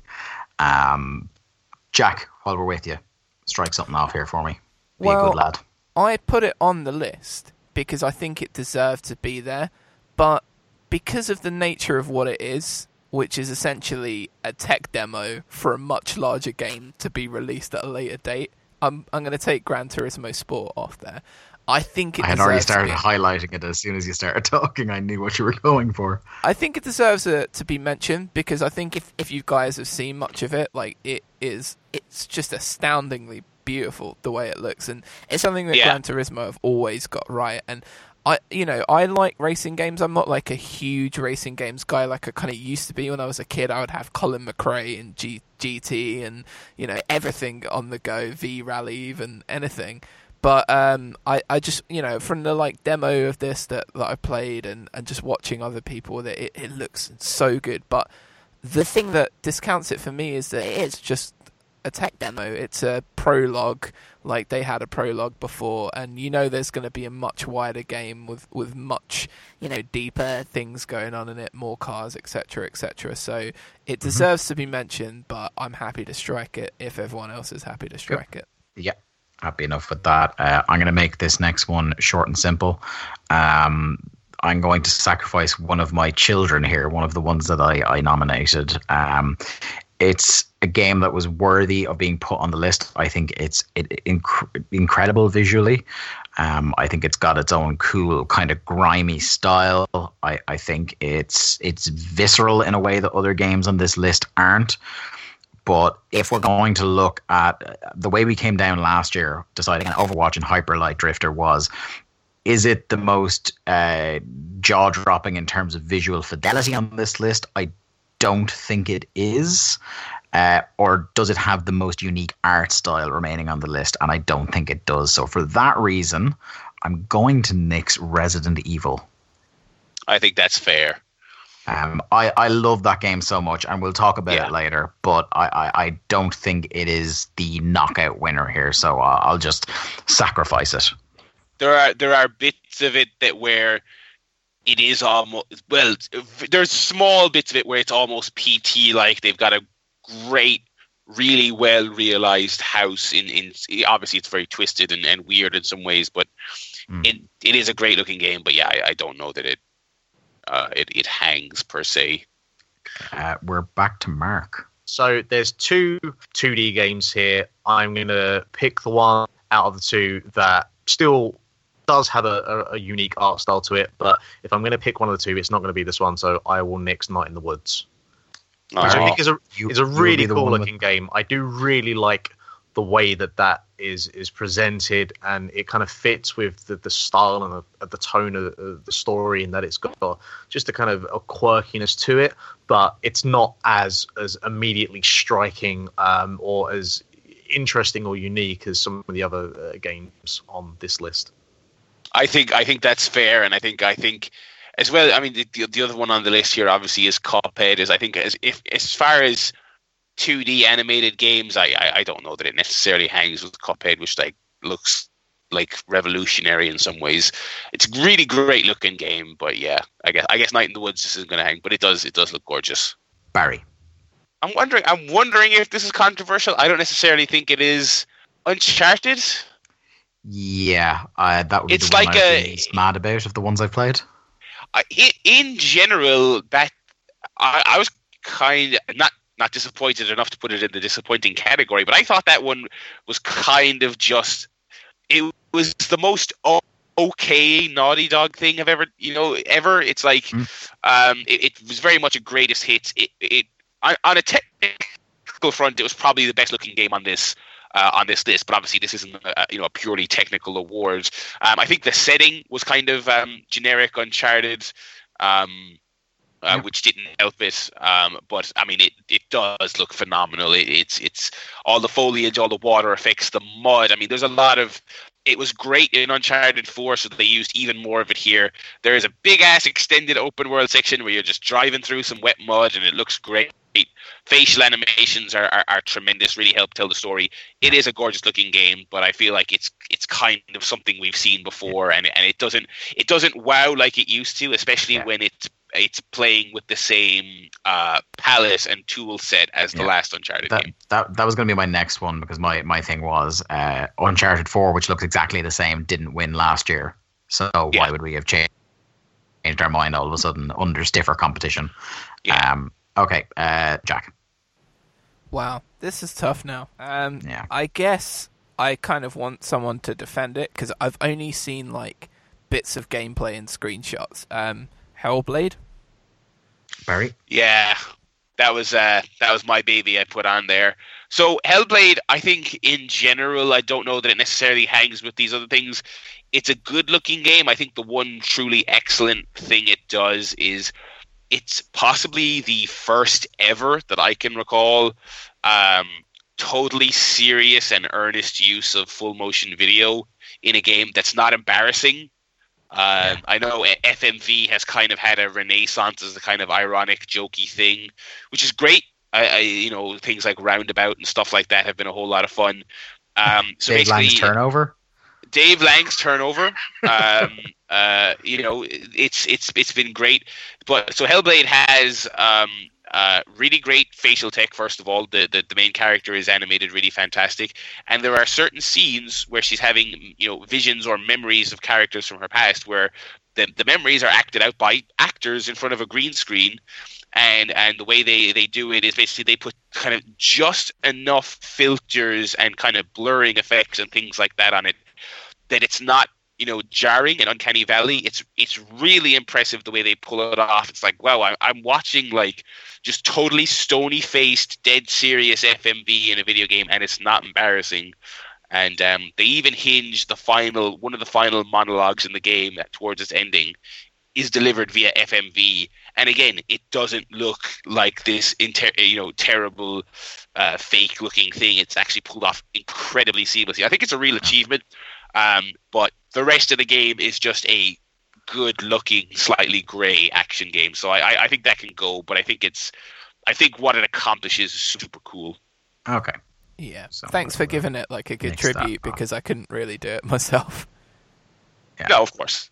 I think I think Um, I knew that coming into this that, that I was going to be the one on. on I'll be dying on many a Hellblade hill, perhaps on this on this this series of shows. Um, right. So it's me next. Um, good luck. uh, I think, and I'm sorry, Jack. No, I, I, think, this if is you're where going we to say what say you're goodbye going to say, Super Mario think, Odyssey. yeah, it's fair now. It, it's fair for it to go now. Yeah, I, I think I, I fully supported Jack the first time keeping it on, but I think now looking at what remains on the list here, I can't in all good conscience say that it looks better than any one of these three games that Absolutely remain. So fair. But there was no way I was letting it go that early. No way. Mark. All right, so we've got three three interesting uh, choices here in Horizon Zero Dawn, Legend of Zelda: Breath of the Wild, and Cuphead. So we're kind of got we've got one which is purely on the, the technical side. We've got one which is like a combination of the technical side and the art direction, and then we've got one that is actually it's on the technical side and the art direction as well, but very much focused on the art direction. Um, I don't know how to go about approaching this because it, it Um, I mean, obviously, it was all subjective, but it gets really, really subjective at this point on what is your Okay. preference in terms of what you're looking for at the winner of this. So, what I will start with is um, for those who have played Horizon Zero Dawn, talk to me about just how graphically impressive this game is technically. I'll, I'll, I'll give you the office. Uh, yeah, I love Horizon. So Horizon is one of those like few, and, and I never do this, but it's one of those few open worlds where I really just liked going through it and observing it. It was a very rare fast travel game for me. Um, uh, they they've uh, got this very weird kind of um, uh, uh, culture they built up in the game where I, I I don't think this is a spoiler. I think this is yeah, I think this is like the premise of the game. I think this is okay. It's like society has collapsed and is rebuilding, but not in not in a post-apocalyptic zombie kind of way. It's like they've fully collapsed and are starting again, and basically there's new tribes of people, but they're like you know they kind of have a, a sort of Native American uh, aesthetic going on, but like made out of like man-made plastics, like their headdresses and stuff like that. Um, because obviously it's post-modern society, so so they've got a very it's got a very unique look about it as well as the technical aspect. I think I think the world is like legitimately awe-inspiring. They have um, obviously the spectacle of all the, the giant robot dinosaurs, which just look uh, incredible, and, and the sense of scale on them is really fantastic. Um, what's the other word for a horizon that, that's escaping me at the moment? Like a sunset, something. Uh, um, Landscape. Vista, a vista, a vista. There it is. God damn! It's like there there is so many great moments where where you'll kind of come to a new area and you'll pull focus, and it, it as well as like looking really great up close. It's also like really technically impressive because it's important to remember Yeah. when you look at a screen cap of this game and how gorgeous and detailed it is. This is a big open world game, and you know I, uh, when you first get to the kind of desert area of the of of the map, you're kind of coming over a mountainside and you, you get to the top and you look over, you survey this area you're about to enter, and that's the first place where you see the kind of flying or the big kind of scary flying robot dinosaurs. You've got a couple of them in the air. You can see a tribe in a distance, and you've got these vast, vast, vast stretches of like dusty desert. Um, it, it feels like one of those games where it's like the E3 demo actually kind of delivered on what you were expecting. The only downside I found was that um, the facial animations were like really inconsistent. Some of them are like Yeah. tremendous, and some of them are really wooden and, and, and, and feel like they almost feel like the developers kind of ran out of time with them or something like that. Um, so so so that is a problem, but other than that, I think it is uh, one of the most impressive looking games on this on this generation of consoles so far. Um, uh, and there's there's tons of little touches like um, sections with uh, flower petals flying through the air, and, and you know you're having a conversation with an NPC, but they're like you know there's there's there's um you know the petals are blowing by the characters, constantly making it feel like the kind of scene is like actually alive, and, and you're in the real world. You haven't entered into a, a sort of a fakey kind of you know like a Bethesda RPG style dead faced conversation. It's got a lot going on. It's got a lot going on. Um, Yeah. and I think it's I I not just immediately I I kind of think my ideal scenario for this would be a tie with with this and Cuphead. So I was going to say this um, because out of the two that I've played, now when I originally saw Breath of the Wild, and from the beginning up until the moment I finished that game, I thought, huh, this looks like a Studio Ghibli game, but one that actually is good as compared to Ni No Kuni, which was not. Um, and it it it's it's not. It's just, but this like from the moment from get go to the end, um, it absolutely nailed what I thought it was going to be um, in terms of just Yeah. just really capturing that um, spark and and uh, kind of wonder and splendor of Yeah. a, a Studio Ghibli uh, film. Um, now, with that said, for some reason, still grass that just fucks up the frame rate, but that's just an issue in every game. But I will still, out of the two, genuinely put my hand on my heart and say that the the the quality and the style and direction of Cuphead has won me over more than anything else that I played this year. So Yeah. if I'm going to pick one of these three, I will pick to take off the list Legend of Zelda. Fight I- will. If I had to pick one as someone who admires Horizon Zero Dawn quite a bit, I would still pick it to go off. Um, Mark again said like the, the Studio Ghibli stuff, the fact that like a, a lot of that game feels like you're walking through this beautiful cartoon or painting. Um, Horizon Zero Dawn is an incredibly technically proficient game, um, and uh, there are points at which I'm in genuine awe. But there's only two of these three games that routinely things I would see and the way the game was directed from an artistic point of view, literally with no pun intended, took my breath away. And that's Cuphead and Zelda.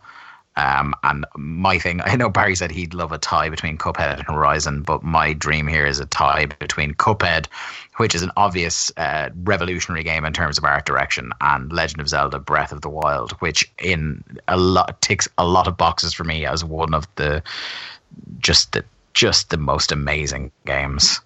Jack, what do you think? I'm probably going to disappoint you here, Dave. Um, I Uh, think ugh. I think I largely agree with um, with what Barry said and and what Mark said. And I think Legend of Zelda also looks amazing, and I was blown away by the vistas hey, uh, Hey. and and stuff in that, and just the idea of there's a thing over there, I can go explore it, and, and it just looking amazing and in, incredibly immersive the second you're dropped into the game. But Horizon Zero Dawn, just the the the mixture of like overgrown wildlife Mm-hmm. and like the big robot dinosaurs. Like, there's no better way of describing it than Oh that. yeah, this is uh, the th- Frozen This wasn't Wild. for Have you seen by the any way. Frozen kind of- Wilds DLC? yeah, It looks just incredible. Like I, Yeah.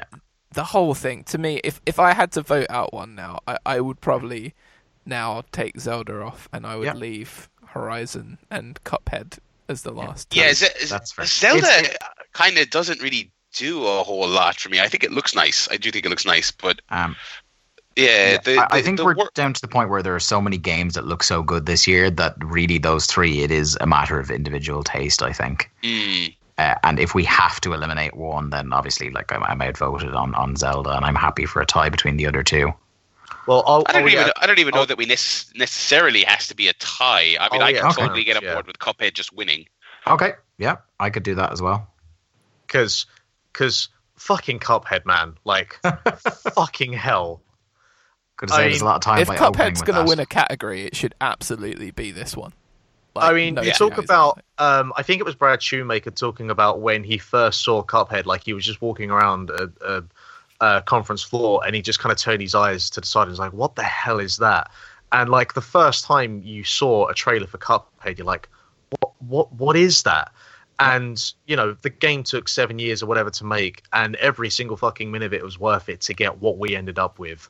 Um, yeah, I, I, I can't not argue. I, I, I can't Then- argue for anything other than Cuphead winning. Well, with three people, then that there's no real the, the vote was a formality. Uh, really, unless Jack, what, what would you voted for between Horizon and Cuphead? Just for the record. Um, I gotta go with Cuphead, man. It it just Cool. it just looks incredible. Like it's Unanimous amazing is, to then. me. It, it looks like watching like the heyday of Disney animations. You know, like the real golden age Yep. before everyone realized what a heel um, Walt Disney was. So it it kind of really will take you back through to there, and I just think that Perfect. as as I said earlier, if there's going to be a, a category that Cuphead deserves to win, it has to be the best looking because it really is of the things that have like smacked you in the face. This one smacked me in the face the most because I'm like, how the fuck have they done this? Like Horizon Zero Dawn, I love it. It's amazing. I've seen games that kind of have similar looks, if not like exactly the same. Whereas Cuphead, I look at it and I'm like, nope, how the fuck have they done this? Yeah. Okay, so unanimous it is. Best looking game of 2017, Cuphead. Right, old game of the year, which is the best game that was released originally before 2016 and got a port this year. Kind of the uh, best excuse to replay an old game award. This one probably will will go uh, much quicker than other ones. Our nominees are Windjammers, Wipeout Omega Collection, Undertale, Downwell, Final Fantasy XII, The Zodiac Age, Mario Kart 8 Deluxe, LA Noire, and South Park: The Stick of Truth. Um, okay, um, we'll start with Barry. Uh, do I'll say Downwell should probably come off here. Uh, I know not that there's anything wrong with that version of it. I think I just think the best way to play Downwell is on a phone. Yep, I, I put it on there. I love that game. Um, that's absolutely fair. Um, it is a bit ridiculous to play that on the PS4 controller, but um, yeah, it's it's about as kind of one to one a port you can have of a game because of what it is. Um, Cool. But hey, it's more ways to play it, and that's that's all that matters for me with that. Cool. And nice and painless. Uh, Jack. Um, I'm gonna go with Stick of Truth, Yeah, I'd go the same. and I Uh, like I- Stick I- of I- Truth. I popped it on there. I, I'm totally fine with it going. I thought it was very cool that, that Ubisoft included that. That's part of why I bought Fractured But Whole. I thought that was a cool thing for them to do. Yeah. Yeah, I, I really I really liked it. Um, but it, it you know it was Stick of Truth. Like so, there's not much more of an element that changed to it, and it it's a good game, but it's exactly the same basically. There was no like wrinkle added to it or anything to make it cooler. Okay, I'll, I'll go next. Um, I will take off, if for no other reason than it's not the, the, the most beloved of its canon, and they haven't really kind of like done a lot to upres it. They they simplified some of the dialogue options in it, which makes it a bit easier. Which thanks for that. Um, but I'm going to take off LA Noire here because I don't I don't think it's the outstanding winner in the category, so I might as well just get rid of it now. I'm not that precious about making sure it finishes late. I like I like the the changes they made to that dialogue thing. Also, i- like it, it has negative points for not being able to fit on a Switch. Yeah, yeah, true. Um, that leaves Mark. So I put it on here. Um, I think I put it on here. I can't even remember. I didn't play the port, but I played the original version because it's a great game. Um, I don't think it's necessary for this to win the award. Yeah, Dave's already on it. Undertale, like it's it's it's an, an incredible game. Um, but it's you know again, it's basically a one to one port really because there's not exactly a lot going on with it. Um, it's just it's another way for people to play a game that people should play. Which hey, that's cool. Um, back to Barry. Hmm. Um, half of these decisions will upset Jack. Hmm. Uh, I like how you think I'm just like the triggered guy. Like I'm constantly annoyed by I, everything. I, I think it's that. uh, Like, I think it's that because we know each other so well, Jack, that I know exactly what hills you're going to die on. And Oh, I- there's one Mark hill ha- that I will fucking die a death on. Yeah. uh, and there's, I- there's there's one that Mark, Mark will die a death on, but it's not in this category. So uh, I uh, think all things Final Fantasy suck, so I'll, I'll go for that one. Oh come on, man. I've the never most- enjoyed a that's the most single broken- Final Fantasy thing I've ever I've That ever is touched. the most broken I've ever heard, Jack. just... disappointment of the year was Barry. No, To be I mean, fair- If you pause, if Fair. you pause the TV, you can see the moment that his heart was broken. Uh, Jack, to be fair, I don't know anything about this Oh. game or the sport, so Uh, and So- I so I'm, I know you came on the show um, at some point, Jack, and I remember you talking about it. But um, like reiterate because 12 is not a Final Fantasy game that I have any uh, connection with at all. But like, Right. talk to me about the because Final Fantasy remakes are hit and miss. Like the mobile ports are all Yes. trash. Um, Like, but when they just kind of do like a basic port of like uh, Final Fantasy VI for another platform, it's fine. Um, but talk to me about like doing this as a kind of up-res version of, of a PlayStation 2 game. Yeah, so the thing is with Final Fantasy twelve, and I think the reason it didn't get on a lot of people's radar is because it came out literally less than a month in EU slash PAL region before the PS3 was released. So it was like the last big PlayStation 2 release, possibly because it was late, or definitely because it was late, knowing Final Fantasy. Um, and I don't think it really got the attention that it deserved. Now, it would have got a bit more because when PlayStation 3 came out, it cost £4 billion. Um, and Sony immediately figured that out, and uh, it took them a while to bring it down, but yeah. So the thing I love about Final Fantasy XII, the Zodiac Age, is that when we got Final Fantasy X HD remaster and stuff, it, it was really good, but it was pretty much the same game. Um, it looked a lot nicer, but it in this they've not only made it look absolutely beautiful, and by the way, if you go and play the original Final Fantasy twelve on the PlayStation Two, it looks better than probably half of the early PlayStation 3 re- like releases. It's amazing, but it it's amazing upscale. brilliant. They've they kind of reorchestrated all the music, so they've like made it like with different instruments and like sound bigger and wider, and the mix is a lot better. Not to mention the fact that they've revolutionized the in-game system.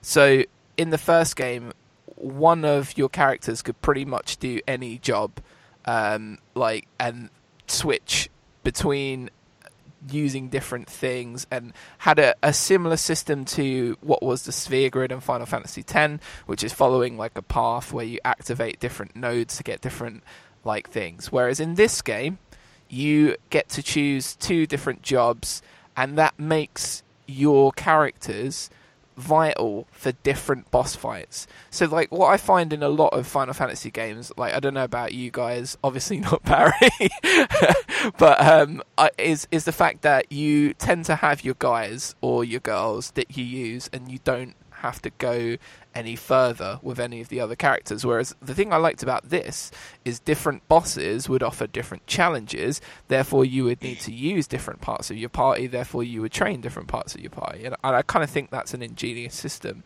And the coolest part of it all is they added like a hundred level boss rush style whole other part of the game where you play like different versions of the in-game bosses that present different challenges they'll have like different levels of hp and stuff and by going through that you can unlock different rewards and stuff that you then use in the main game and it's a way of getting really rare items such as a ribbon which prevents any status ailments and stuff like a little bit earlier if you if you can master the way to do it and therefore it kind of benefits you like in the game. So they've added like a whole bunch of stuff to it and i i just think the way it looks compared to the original in addition to all the stuff that they've added makes it deserve to be at least a little bit higher than getting eliminated. And i totally get it barry. Like there are games that i don't particularly enjoy either where i'm just like i don't Yeah. get what the big deal is with this. And like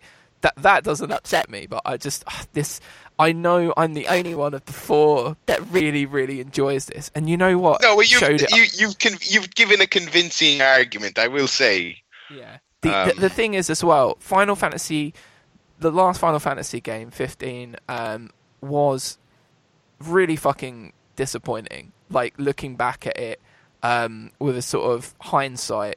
I liked it at the time, but the more I think about it, the more it hammers home to me that it's not really what I fully enjoyed from a Final Fantasy game. Whereas when I played 12 again, it just was like, this is great and it's an open combat environment and they use it in the right way as opposed to Final Fa- Fantasy 15 where you're just mashing buttons over and over again. This you can set up, you know, auto moves and stuff like that and it's just a really good game that didn't get the audience it deserved the first time around. So if anything it's kind of like a tribute to the fact that it was a great game that no one really picked up to bring this out again. Because on the face of it it seemed like a weird move from square um, but playing it loved it.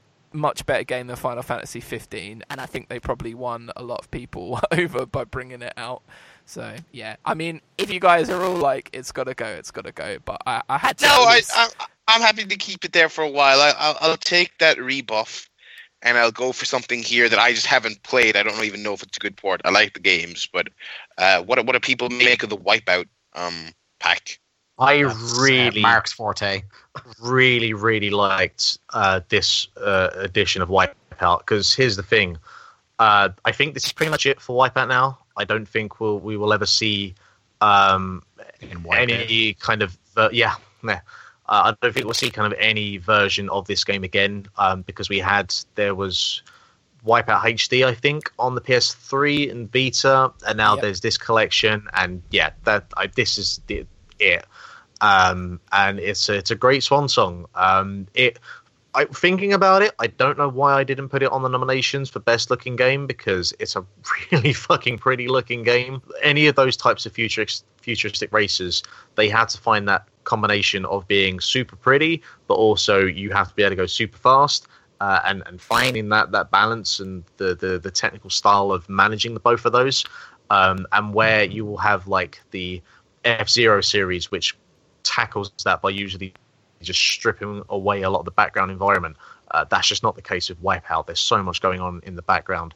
Um, there's a bunch of modes that I don't care for in Wipeout. Like I just like the kind of straight up racing, um, uh, and that feels good. It feels kind of weighty. Um, there's a good challenge to it. Uh, out of these, like I mean, to be honest, it's the one I played the most. I barely even touched the, the Windjammers port. Um, and Mario Kart 8 is an interesting one because it's where I've Why kind of are mentioned you just before. insistent on breaking Jack's heart? Well, no, we move no, from Final Fantasy. But here's the thing. Here's the thing. Because like with the other three, they And have at heart, least my lad. No. But with the other three, there's at least a story to them. In that you've got one which is um, a, a release of a game that you know hasn't been released in like 25 years or so. You've got one which is a HD collection of a bunch of games, which is you know this is it for that series now. And then you've got uh, a remake and everything Jack has said about Final Fantasy 12. Where with Mario Kart 8, it's just it's the game that was on the Wii U, but now on the Switch with all the DLC and stuff included. Yeah. And don't get me fucking wrong, I love Mario Kart 8, but it's kind of the least interesting out of the ones that are left. Do you, do you know what? You, you didn't have me on board, but that is um, that last point there is is excellent and apt. Do you know what, Dave? It's a fair argument because it was actually the argument that I was making in my own head when I was defending the shit out of Final Fantasy twelve. It's like I'm, I'm sure every one of us has played Mario Kart eight. I'm sure like every one of us has enjoyed the hell out of Mario Kart eight. But what is uh, Mario Jack, Kart me and you eight? have played a lot of Mario Kart 8. Yeah, exactly. We are we, are Roy's it. boys. We are Roy's boys. I still to this day use Roy because he's a fucking purple dinosaur that isn't Barney, and that's awesome.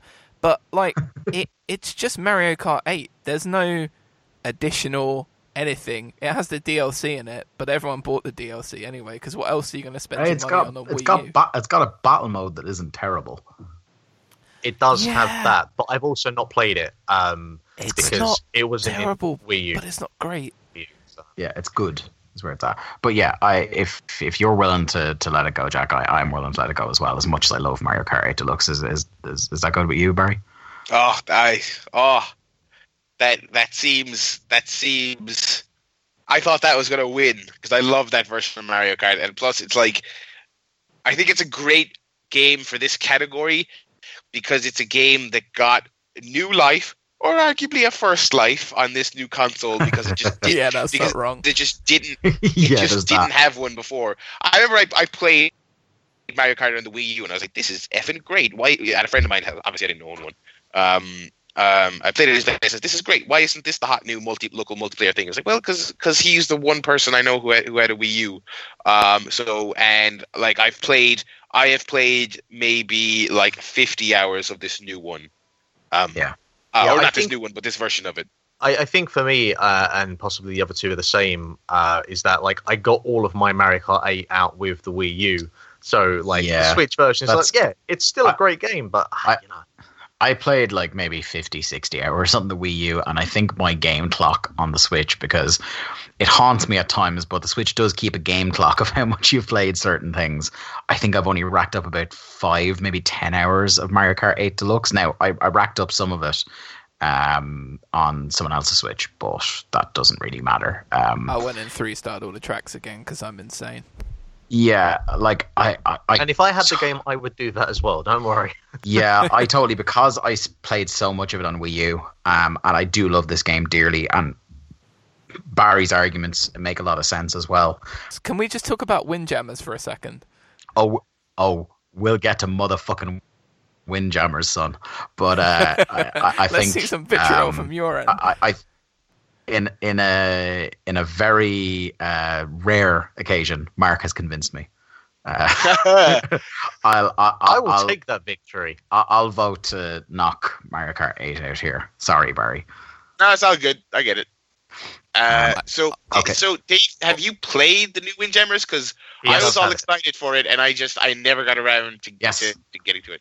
So, uh, for the uninitiated, Windjammers was a Neo Geo game from, as Mark said, about 25 years ago that um, kind of like was forgotten in history. It's this flying disc volleyball sort of game um, that was on the Neo Geo, and then pre- it was pretty much Giant Bomb that single handedly brought it back into the public consciousness, as far as I'm aware.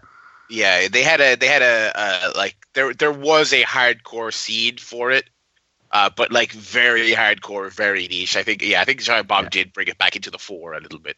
um, and it got re-released on on PlayStation. And like Mark said, uh, the best old game of the year. Uh, part of it is about the story of how the the game came to be. And of all these, this is the one that's most out of left field because it's not unheard of for a Final Fantasy game to get a port or a re-release. Um, Wipeout getting like a collection of the old games put out on a new console so you'll stop annoying us about making a new one is kind of part and parcel Sony at this point. Case and Boyd Crash Bandicoot. Um, but Windjammers How is did this that game not that make it came on here? th- this game came because from they fucks it. this game came from relative obscurity because like barry said there's a very small niche community and it came back in and they they brought the game it looks so good like it's surprisingly good for a neo geo game stretched out onto modern hd tvs uh, and on top of that they added uh, online leaderboards and multiplayer uh, with from everything i've played now i could be wrong it could be different now but from the week or so where i was playing it a good bit um, a pretty good net code. Um, for that game. So it was enjoyable to play online. So in terms of re-releasing something um, that is an old game that you wouldn't have necessarily thought of and adding something to it, uh, Windjammers here is my my my baby on this list. So I I will vote to get rid of Final Fantasy. I vote Wipeout, and I love Wipeout, and I find that hard. I I I was compelled by everyone's arguments on here. I'm impartial. I haven't played any of these things. Okay, Uh, Mark. I feel like I feel like I was most compelled by Jack's argument for Final Fantasy. If I'm being honest, okay, Mark. Uh, I would say out of the three of them, in terms of the most that has been done to it, it probably actually is Final Fantasy. But in terms of just the fact that the fucking thing exists in 2017 on a console, like, and the story behind Windjammers, I am on board with Windjammers. Yeah. Out of the three of them, obviously the one I've played is Wipeout. Um, but I, I will actually, I will concede Wipeout. Um, okay. because it's it's sad. It's it's more. It kind of is in actually in the the disappointing side of things that it's the last we'll kind of see of that uh, of that game and that franchise. Um, and you know, I had a really long conversation with friend of the show, Peter Willington, about Wipeout, uh, and it's a really underappreciated game that I probably will have to do a book club on at some point. Um, but Agreed. it doesn't have enough, I think, uh, in terms of being like, a, well, it's a port, but you know, it doesn't have enough compared to what Jack has brought in favor of Final Fantasy and just the fact that Windjammers exist. So at this point, yeah, I, I will leave it up to these last two to, to fight it over.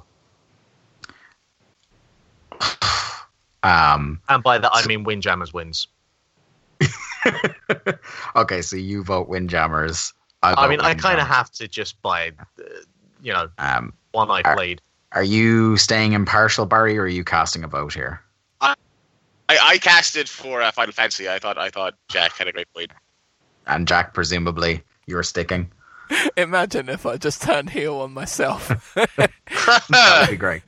no, I, I, Dave, like Windjammers. That to me, the the cool thing about it is the story of it, but it's just kind of air hockey. Jack, Yeah, I was for a second now. I was thinking maybe I'll I'll go on your side, but you said it's just air hockey, and you just oh, how You've misguided slighted. are you, my friend? Oh, Yeah. Compared to Final Fantasy, I'm just it's I- uh, th- that's that not the best argument you can make to me.